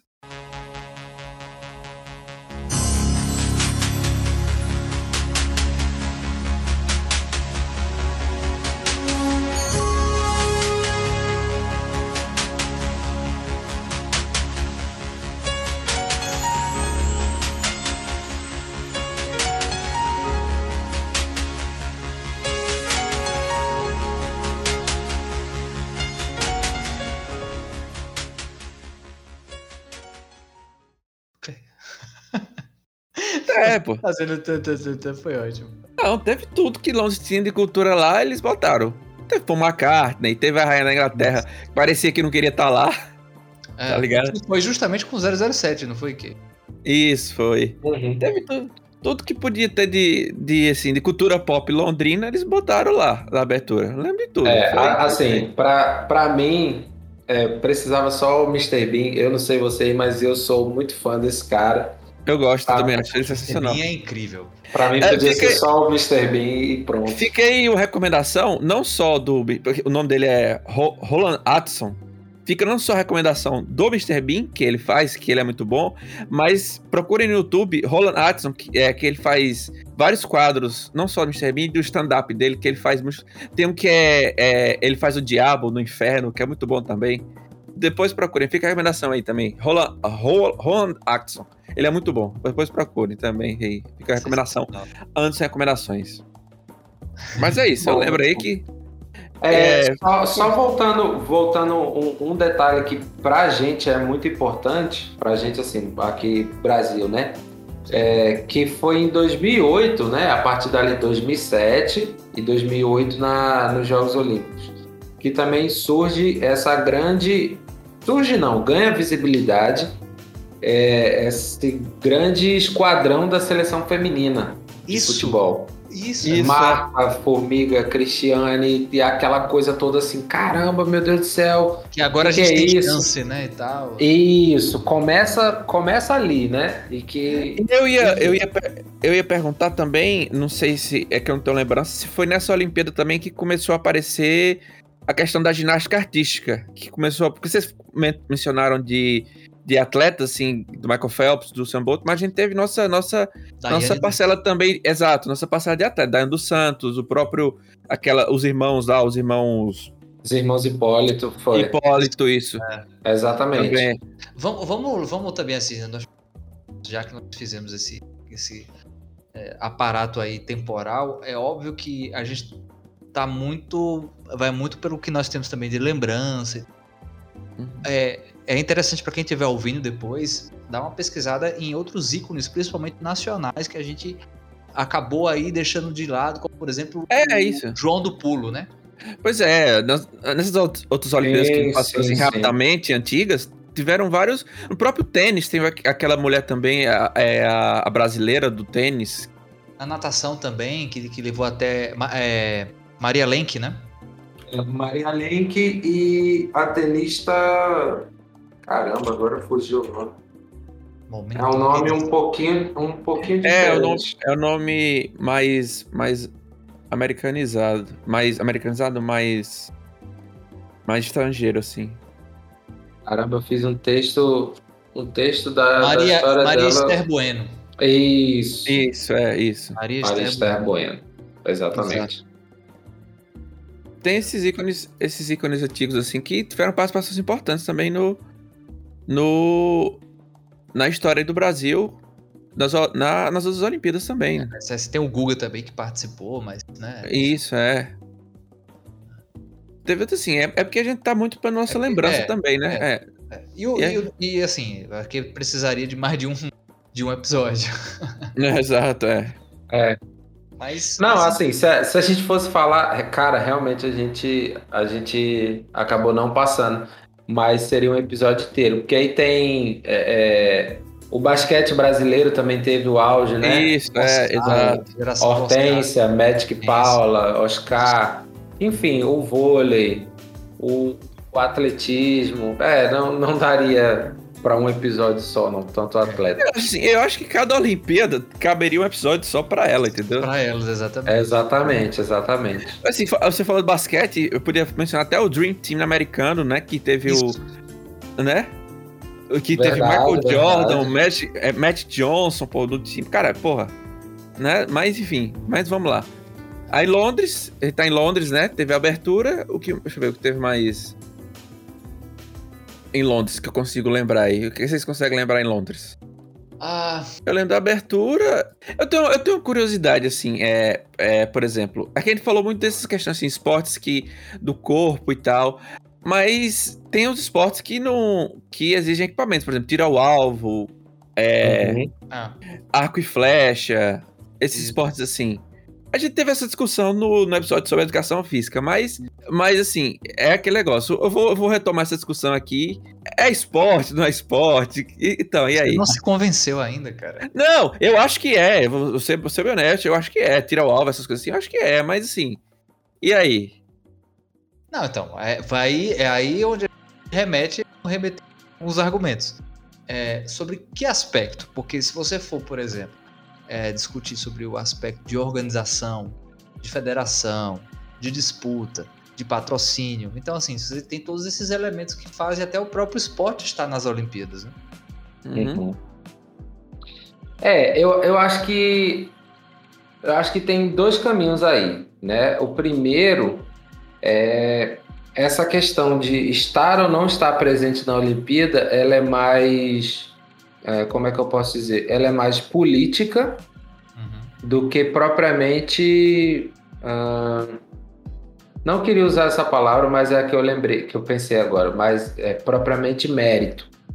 E aí, por exemplo, um esporte que até hoje eu não me conformo de ainda não estar nas Olimpíadas é o futsal. Mas por quê? O futsal, ele politicamente, ele não tem a mesma força do que outros esportes, né? E aí, assim, eu não vou nem dar exemplo para não querer comparar e depois sofrer reclamação de quem defende um esporte ou outro. Não é esse o ponto, mas assim, pelo tamanho que ele já alcançou, eu acho que não deveria ter nem discussão se era um esporte olímpico ou não, né? Futsal que tá tendo Copa do Mundo, inclusive, né? Exato. Começou agora a Copa do Mundo de Futsal. Então, assim... agora, o que eu considero como esporte, né? Então, tem aquela parte da organização. Então, se é uma prática que ela tem bem definidas suas regras, ela tem instituições, ela promove competições de diferentes níveis, né? Então, local, regional, nacional, continental e mundial. Né? Ela é considerado o esporte. E o outro lado, que é a questão da técnica, que eu acho que, de modo geral, a gente... Isso é minha opinião, tá? Eu acho que, de modo geral, a gente acaba confundindo técnica com esforço. Então, por exemplo, uma competição de tiro com arco, talvez ela não exija tanto esforço, mas ela exige muita técnica. E aí a técnica, ela é uma técnica corporal também. E isso você também coloca à prova em uma competição, entendeu? Então, assim, para mim, não é nem tanto polêmico assim. Então, alguns casos como xadrez, como Fórmula 1... como agora os jogos eletrônicos, né? Eu acho que eles são esportes, mas não pelo lado... não que o vigor físico seja o principal ponto ali, mas a técnica é. Apesar de que na Fórmula 1 o desgaste físico é muito grande. Mas, enfim, aí já é um outro tema, né? Mas, assim, a técnica nesses esportes, por exemplo, ela é... o ponto principal.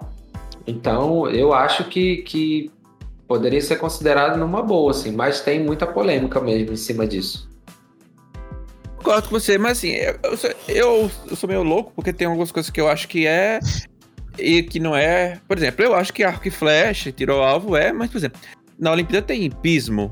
Aí, porra, hipismo é um esporte? Se você ficar no cavalo... ganha a medalha, o cavalo... Você ficar num cavalo, tipo, tá ligado?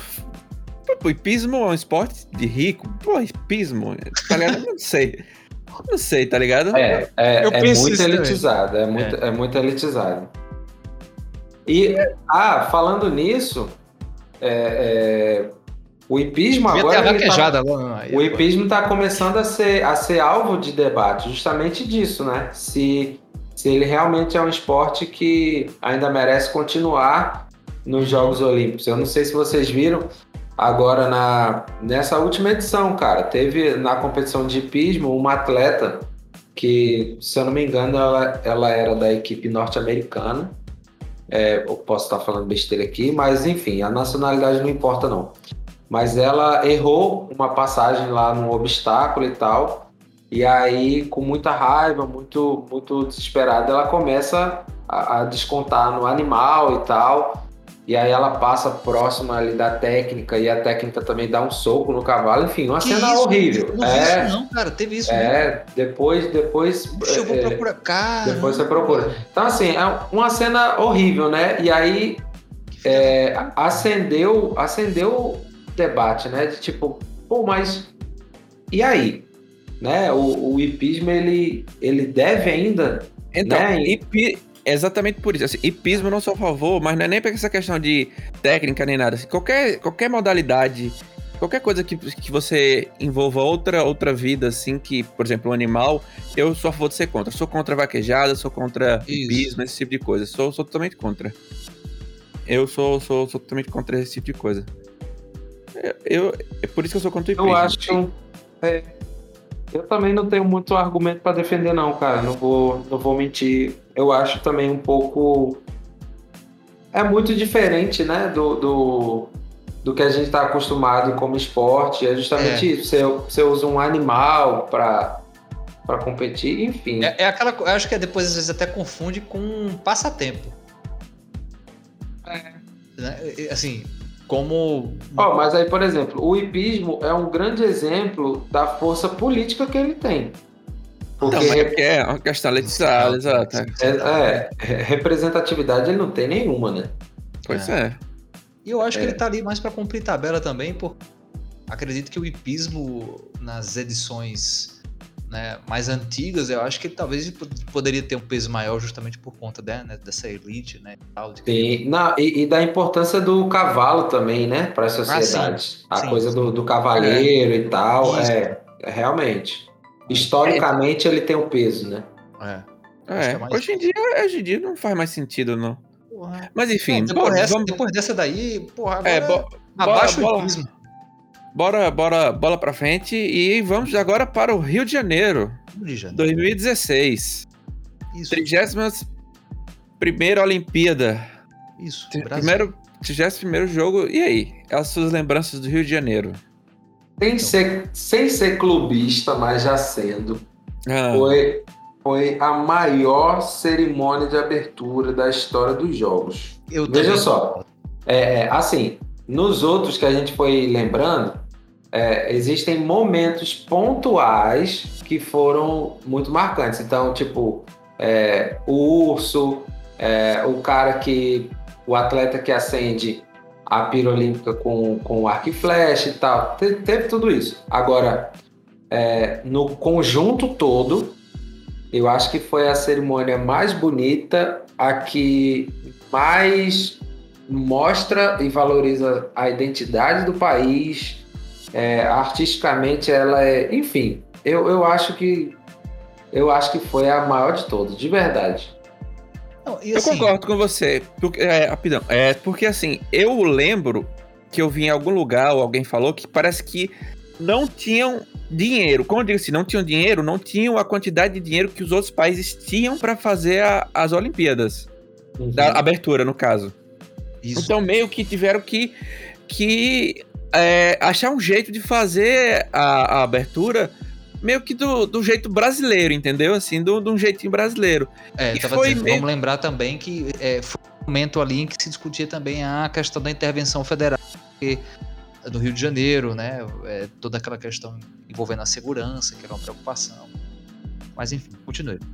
Sim, então, aí como não tinha dinheiro, eles meio que fizeram, e pelo menos o que eu senti, pra mim, eu concordo com o Cleiton, que foi uma abertura com alma, entendeu? Assim, foi uma Olimpíada que não foi uma Olimpíada grandiosa, assim, como, sei lá, Pequim ou outros lugares, como Londres, assim, uma Olimpíada com muito dinheiro, mas foi uma Olimpíada que realmente, como o Cleiton falou, mostrou a nossa história, mostrou realmente quem a gente é, foi uma Olimpíada uma abertura que mostrou quem é o Brasil, entendeu? E eu concordo com o Cleiton.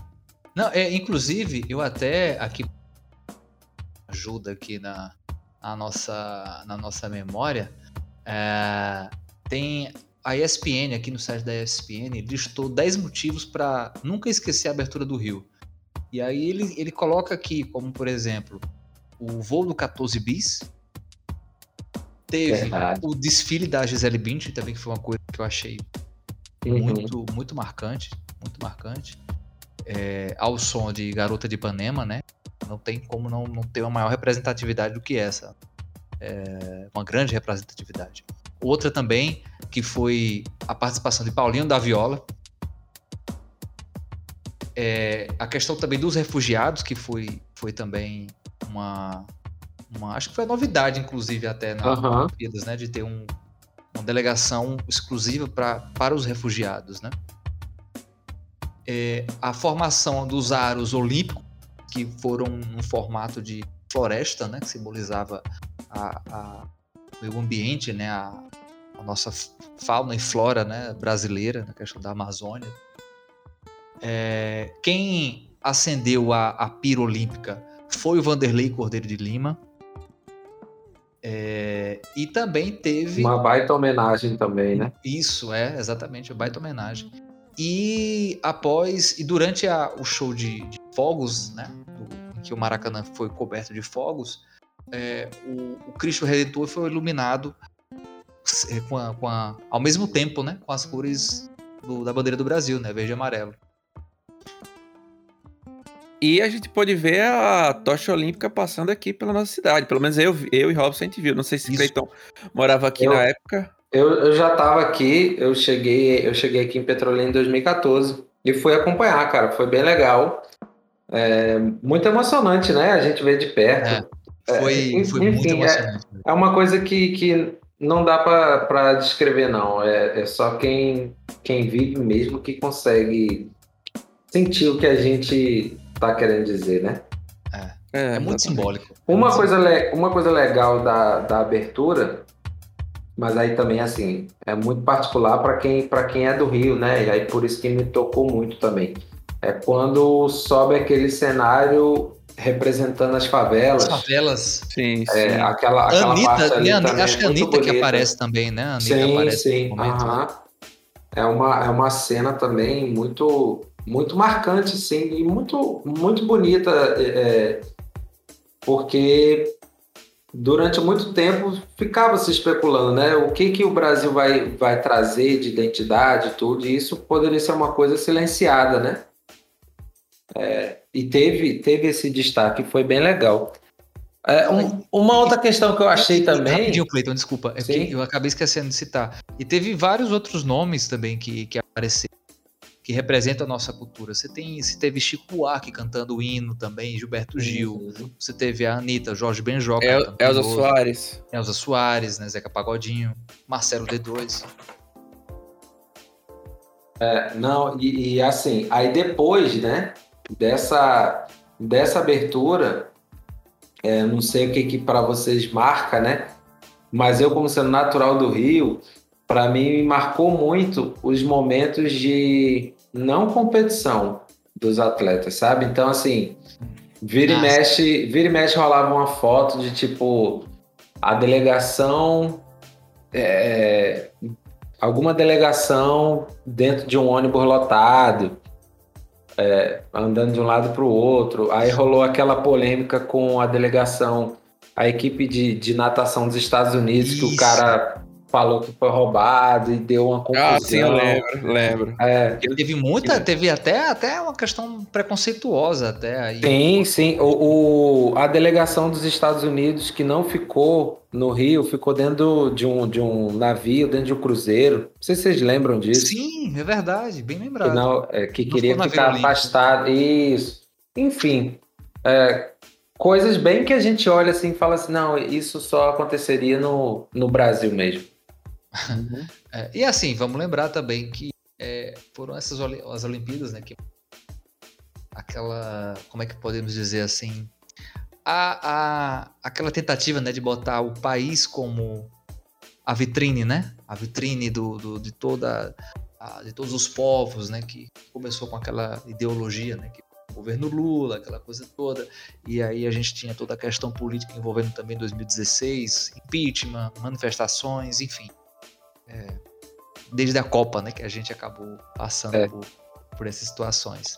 Na verdade, até um pouquinho antes, cara, assim, o Brasil, ele teve 10 anos ali, e eu acho que a gente só vai ter, quanto mais o tempo passa, que a gente vai tendo essa consciência, né? De 2000, o Pan-Americano, né? Desde o Pan-Americano foi em 2007. Isso. Aí a gente tem a Copa em 2014 e as Olimpíadas em 2016. Só que outros dois grandes eventos também acontecem, só que não ganharam tanta visibilidade no Brasil, mas no mundo é muito importante, que foram os Jogos Mundiais Militares, né, que como se fossem as Olimpíadas dos Exércitos, né? Não sei se vocês sabem tal, que acontece, né? Sim. É um evento também muito grande, aconteceu, se eu não me engano, em 2010 ou 2009, e nesse meio tempo também, que foi muito marcante, foi a visita do Papa também no Rio de Janeiro, né? Sim, é verdade. Então, assim, nesses 10 anos, aí eu lembro bem, assim, por morar lá, né? Mas nesses 10 anos o Brasil, praticamente todo grande evento foi realizado aqui, né? E que mais uma vez também reflete a questão econômica, né? Como a gente falou da China, né? Também, verdade. É isso. Mas de fato, o Rio, só para tocar nesse ponto também, eu acho que o Rio passou uma ideia de simplicidade, não sei vocês, mas eu tenho essa percepção. Muito pelo que o Cleiton falou também disso, de ver, às vezes, delegações em transporte público e tal. Eu acho que teve muita interação de atletas e os locais, né? O povo local, né, brasileiro. Eu achei que teve muito de identidade, assim, nossa, nas Olimpíadas. Sim. Teve a questão também do local das competições, né? Eles eram muito próximos também, e isso criou um clima muito bom, que em algumas edições, né, por conta de serem estádios e tal, eles acabam sendo mais espalhados pela cidade, e no Rio, de modo geral, ficou concentrado na cidade olímpica, né, que existe até hoje. Enfim, não é utilizada, mas tá lá, né? Elefante branco. Mas durante a competição era muito movimentado, e eu acho que, concordando contigo, eu acho que foi a edição que mais representou essa ideia da união dos povos, cara. Pra onde você ia, era difícil você encontrar um carioca pela rua. E era assim, era todo mundo... Todo mundo bem nesse clima festivo mesmo. Apesar de todos os problemas políticos, né, que antecederam a realização desse evento. Isso é importante lembrar, né? Não, e os contrastes, né? Porque eu lembro que até a própria imprensa internacional, quando retratava a questão dos jogos, falava muito sobre o contraste que você tinha do Rio, né? Uhum.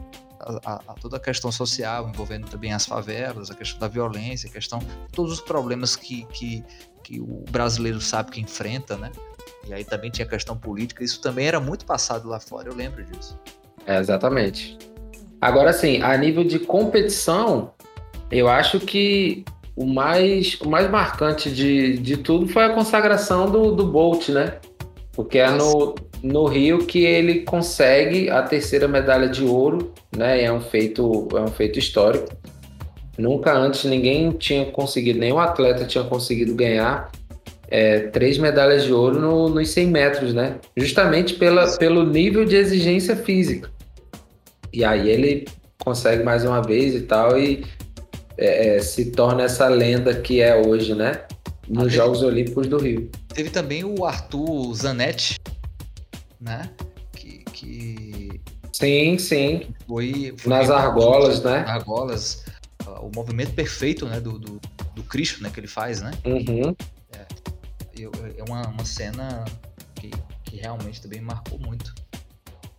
Por estar em casa, né? O Brasil, ele bate o recorde que caiu nessa edição agora, mas ali nos jogos nos Jogos do Rio, tem toda essa vamos dizer assim, essa surpresa, né, esse feito da delegação brasileira de conseguir superar a marca, né, de número de medalhas e tal, e de vários, em vários setores que a gente, várias modalidades que a gente não imaginava. Assim, de atleta brasileiro, o que me marcou muito foi o atleta do salto em altura, que ele disputou com o francês. Foi sensacional. Eu ia falar isso, do salto com vara, né?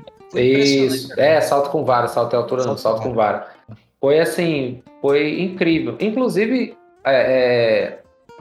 rola até hoje um processo, né, do francês, não sei se vocês sabem também, que isso é interessante para a gente pensar. E ele ganhou medalha de novo, não foi nessa? Ou estou endoidando?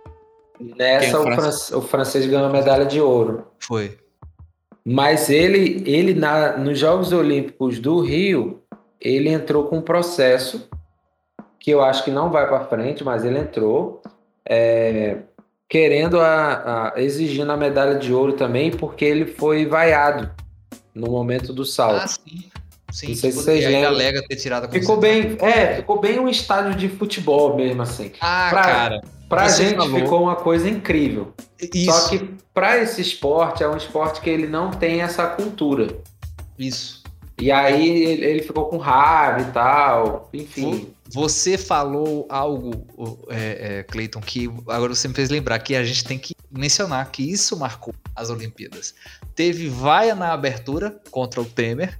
E teve muita vaia durante os jogos, que chamou muita atenção dos gringos, né? Porque, assim, até às vezes esportes, até do tênis, eu lembro de ter acompanhado algumas tênis, e o pessoal era toda hora pedindo para ficar em silêncio.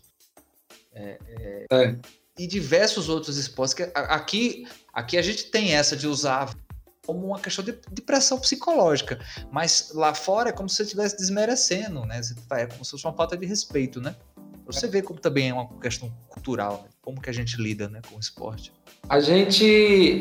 porque, assim... cara, interessante. Eu estava discutindo isso semana passada. A gente levou da cultura do torcer do futebol para os Jogos Olímpicos como um todo, né? Porque... Sim. É isso, o esporte que a gente tem em proximidade, o esporte que é popular, é apenas o futebol.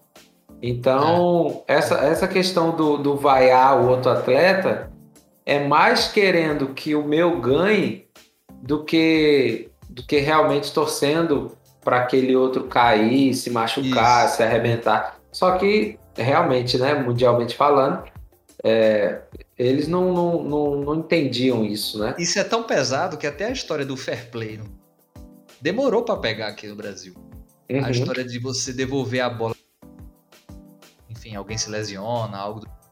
Isso aqui, eu lembro muito, na década de 90, isso era impraticável. Exatamente. Não sei se... Acho que vocês acompanham também, né, futebol. Esse lance do fair play, em 98, que o Edmundo ele tem um ataque de raiva dentro do campo. Era na final, Brasil contra a França. Alguém cai no chão, não sei se for o Zidane e tal. Sei que arma o contra-ataque para o Brasil e um jogador brasileiro, ao invés de seguir na jogada, ele joga a bola para fora. E aí o Edmundo quase engole, né, o cara, pelo amor de Deus, que coisa de fair play, ele caiu porque ele quis, enfim. Rola essa polêmica realmente do fair play é antiga, né? E vira e mexe, acontece isso aí, né? E volta esse debate. É isso. E também assim, nós vamos falar um pouquinho... Eu acho que a gente já podia até ir entrando, sabe? Porque à medida que a gente... desses episódios das Olimpíadas, os temas vão aparecendo, né? Os itens que a gente queria debater vão aparecendo. Não tem como não falar, apesar de a gente até não querer falar muito, que, enfim, foi nas Olimpíadas do Rio que o brasileiro masculino ganhou a bendita medalha de ouro. É a que faltava, né, pro Brasil, o único título que a gente não tinha. Finalmente... Cara, é um negócio que... Sinceramente, e aí agora eu vou encher o saco mesmo. Não, mas agora que inventou, pô. Não, deixa eu voltar. Se lembra que ficou para Cleiton responder duas perguntas? Sim, a sua pergunta não é agora que vai responder na próxima Olimpíada que já tá chegando, que é a próxima que ele vai falar, mas agora é hora de Cleiton responder a minha pergunta. Sim, pois. E aí, Cleiton? É. Futebol nas Olimpíadas, sim ou não? Então, cara, sim, mas desse jeito que tá, não. E aí, agora eu falo isso sabendo que é uma ingenuidade achar que vai mudar. Não vai mudar. Uhum. Mas isso, na verdade, é uma briga... O futebol masculino hoje nas Olimpíadas, ele é essa vergonha que é, por uma briga política de duas instituições, que é a FIFA e o COI, né, que é o Comitê Olímpico Internacional. Por quê? O futebol, ele hoje se acha maior do que os Jogos Olímpicos. E aí eu acho que esse seria o primeiro ponto para discutir, se realmente é ou se não é, e também o que é ser considerado maior ou não, porque se a gente for olhar em termos de movimentação financeira, em termos de espectadores, tal, acho que nesse ponto aí não tem o que discutir, né? Por exemplo, a Copa do Mundo, ela, em uma modalidade só, ela consegue ser tão grandiosa, ou até mais, né, do que uma edição de Jogos Olímpicos. Agora, e aí, é justamente por esse motivo que o futebol masculino ele acaba sendo desvalorizado nos Jogos Olímpicos, porque é um acordo que existe, né, entre FIFA e COI de ser sub-23. E aí fica essa coisa assim... cara, sinceramente até ridícula, sabe?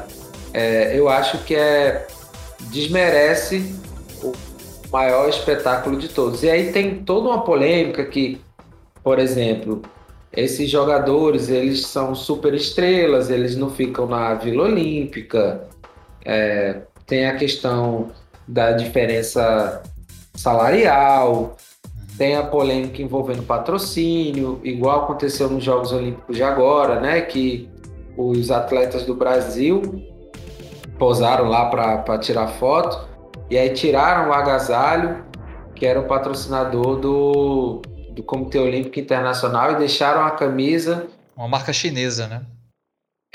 E aí deixaram a camisa com o patrocinador que é da CBF, enfim.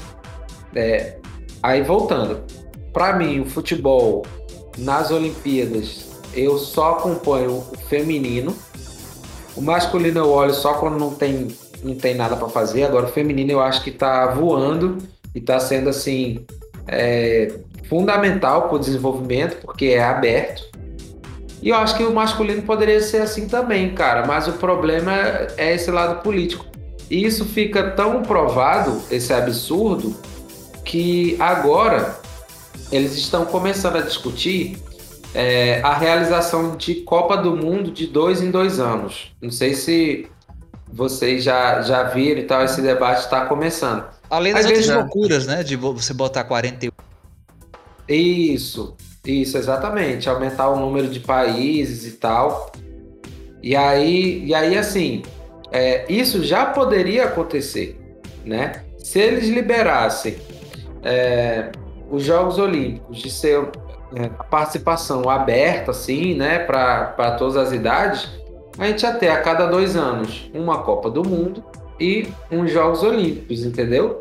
Então, o fato de você querer fazer a Copa de 2 em 2 anos é deixar claro que a FIFA, enquanto entidade que representa o futebol, não está nem aí para os Jogos Olímpicos, né?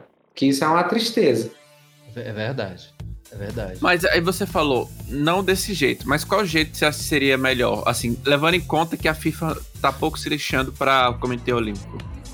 Não, então, eu acho que o único jeito de melhorar seria Seria dessa forma, né? Eu acho que o principal problema é a questão da idade. Porque, cara, 23 anos, se a gente pensar nos maiores, nas maiores estrelas do esporte, pouquíssimos têm essa idade, né? Então fica realmente uma disputa ali de categorias de base. Então eu acho que o maior calo, né, o maior problema do futebol nos Jogos Olímpicos é essa questão da idade, que é fácil de resolver, só que politicamente... diria que quase impossível. É porque a questão é assim, a FIFA, ela tá interessada não é no futebol, ela tá interessada no dinheiro, né? É. Exatamente. Eu acho que esse aspecto que o Cleiton levantou, se for para melhorar realmente a situação, eu acho que o futebol tinha que se submeter como as demais modalidades das Olimpíadas, elas se submetem. Então, é isso. Né, tentar as demais federações e confederações, elas têm todos os requisitos e os rituais, digamos assim, que tem que cumprir. Então a FIFA também teria que entrar nesse mesmo bolo. Eu acho que é até por isso também que ela não faz uma pressão política para colocar o futsal, para colocar o futebol de areia, por exemplo. Porque ela quer muito para si. E tipo, eu acho que o futebol, principalmente o masculino, ele tá mais nas Olimpíadas por ser realmente uma questão de ser o esporte mais popular do mundo. É só por isso, na minha cabeça. Uhum. E agora, Cleiton, eu já tenho uma visão diferente sobre... Pra mim, agora isso é uma visão minha. Pra mim, eu já acho que tinha que ser a sub-17. Vou lhe dizer por quê. Porque o futebol de nações, né, tá ficando muito chato. Tá ficando muito... pra mim, tá cada vez mais chato. E aí eu concordo... muito assim, quando eu leio os artigos, no sentido de dizer que o futebol, na realidade, é clube. O futebol é clube. E se você for pensar, não deixa de ser. Porque são os clubes que pagam os salários dos atletas, às vezes. São os clubes que formam esses atletas. Então, se eu acho que até se a FIFA quisesse, poderia usar as próprias Olimpíadas como forma de fomentar ainda mais o desenvolvimento do esporte. Talvez até melhorando com que seleções que têm menos destaque, que elas pudessem ali utilizar as Olimpíadas como uma vitrine, né? Mas assim, eu sinceramente, o masculino mesmo, eu não tenho mais saco para acompanhar a Olimpíada. E ganhou de novo, né, o ouro agora. É, ganhou lá com o vovô Olímpico e companhia. Pô, Aí você vê então, cara, o feminino fica é sempre aquela mesma tecla que bate na questão do desenvolvimento do futebol feminino, que é um absurdo, cara, não ter, pelo menos assim, você não ter clubes aqui no Brasil que tem um nível Champions League, por exemplo. Absurdo. Mas calma, cara, que sua indignação está na resposta que Cleiton vai dar para a sua pergunta, porque vamos finalizar o Rio de Janeiro aqui. Calma, cara. Vamos finalizar o Rio de Janeiro. Vocês têm mais alguma lembrança do Rio de Janeiro? Da Olimpíada? Agora não veio nada diferente, não. Então vamos para 2020. Opa. E aqui a gente finaliza a parte 1 desse episódio 14, que a gente fez uma breve passagem das nossas recordações das Olimpíadas. E falamos um pouco dessas combinações entre sociedade e as Olimpíadas e os Jogos. Na parte 2 desse episódio, nós iremos falar um pouco mais sobre essa Olimpíada agora de 2020/2021 e um pouco e nossas recomendações e o bloco de acontecimentos históricos. Obrigado aí e espera aí o lançamento da próxima parte. Valeu, falou, abraço aí, valeu.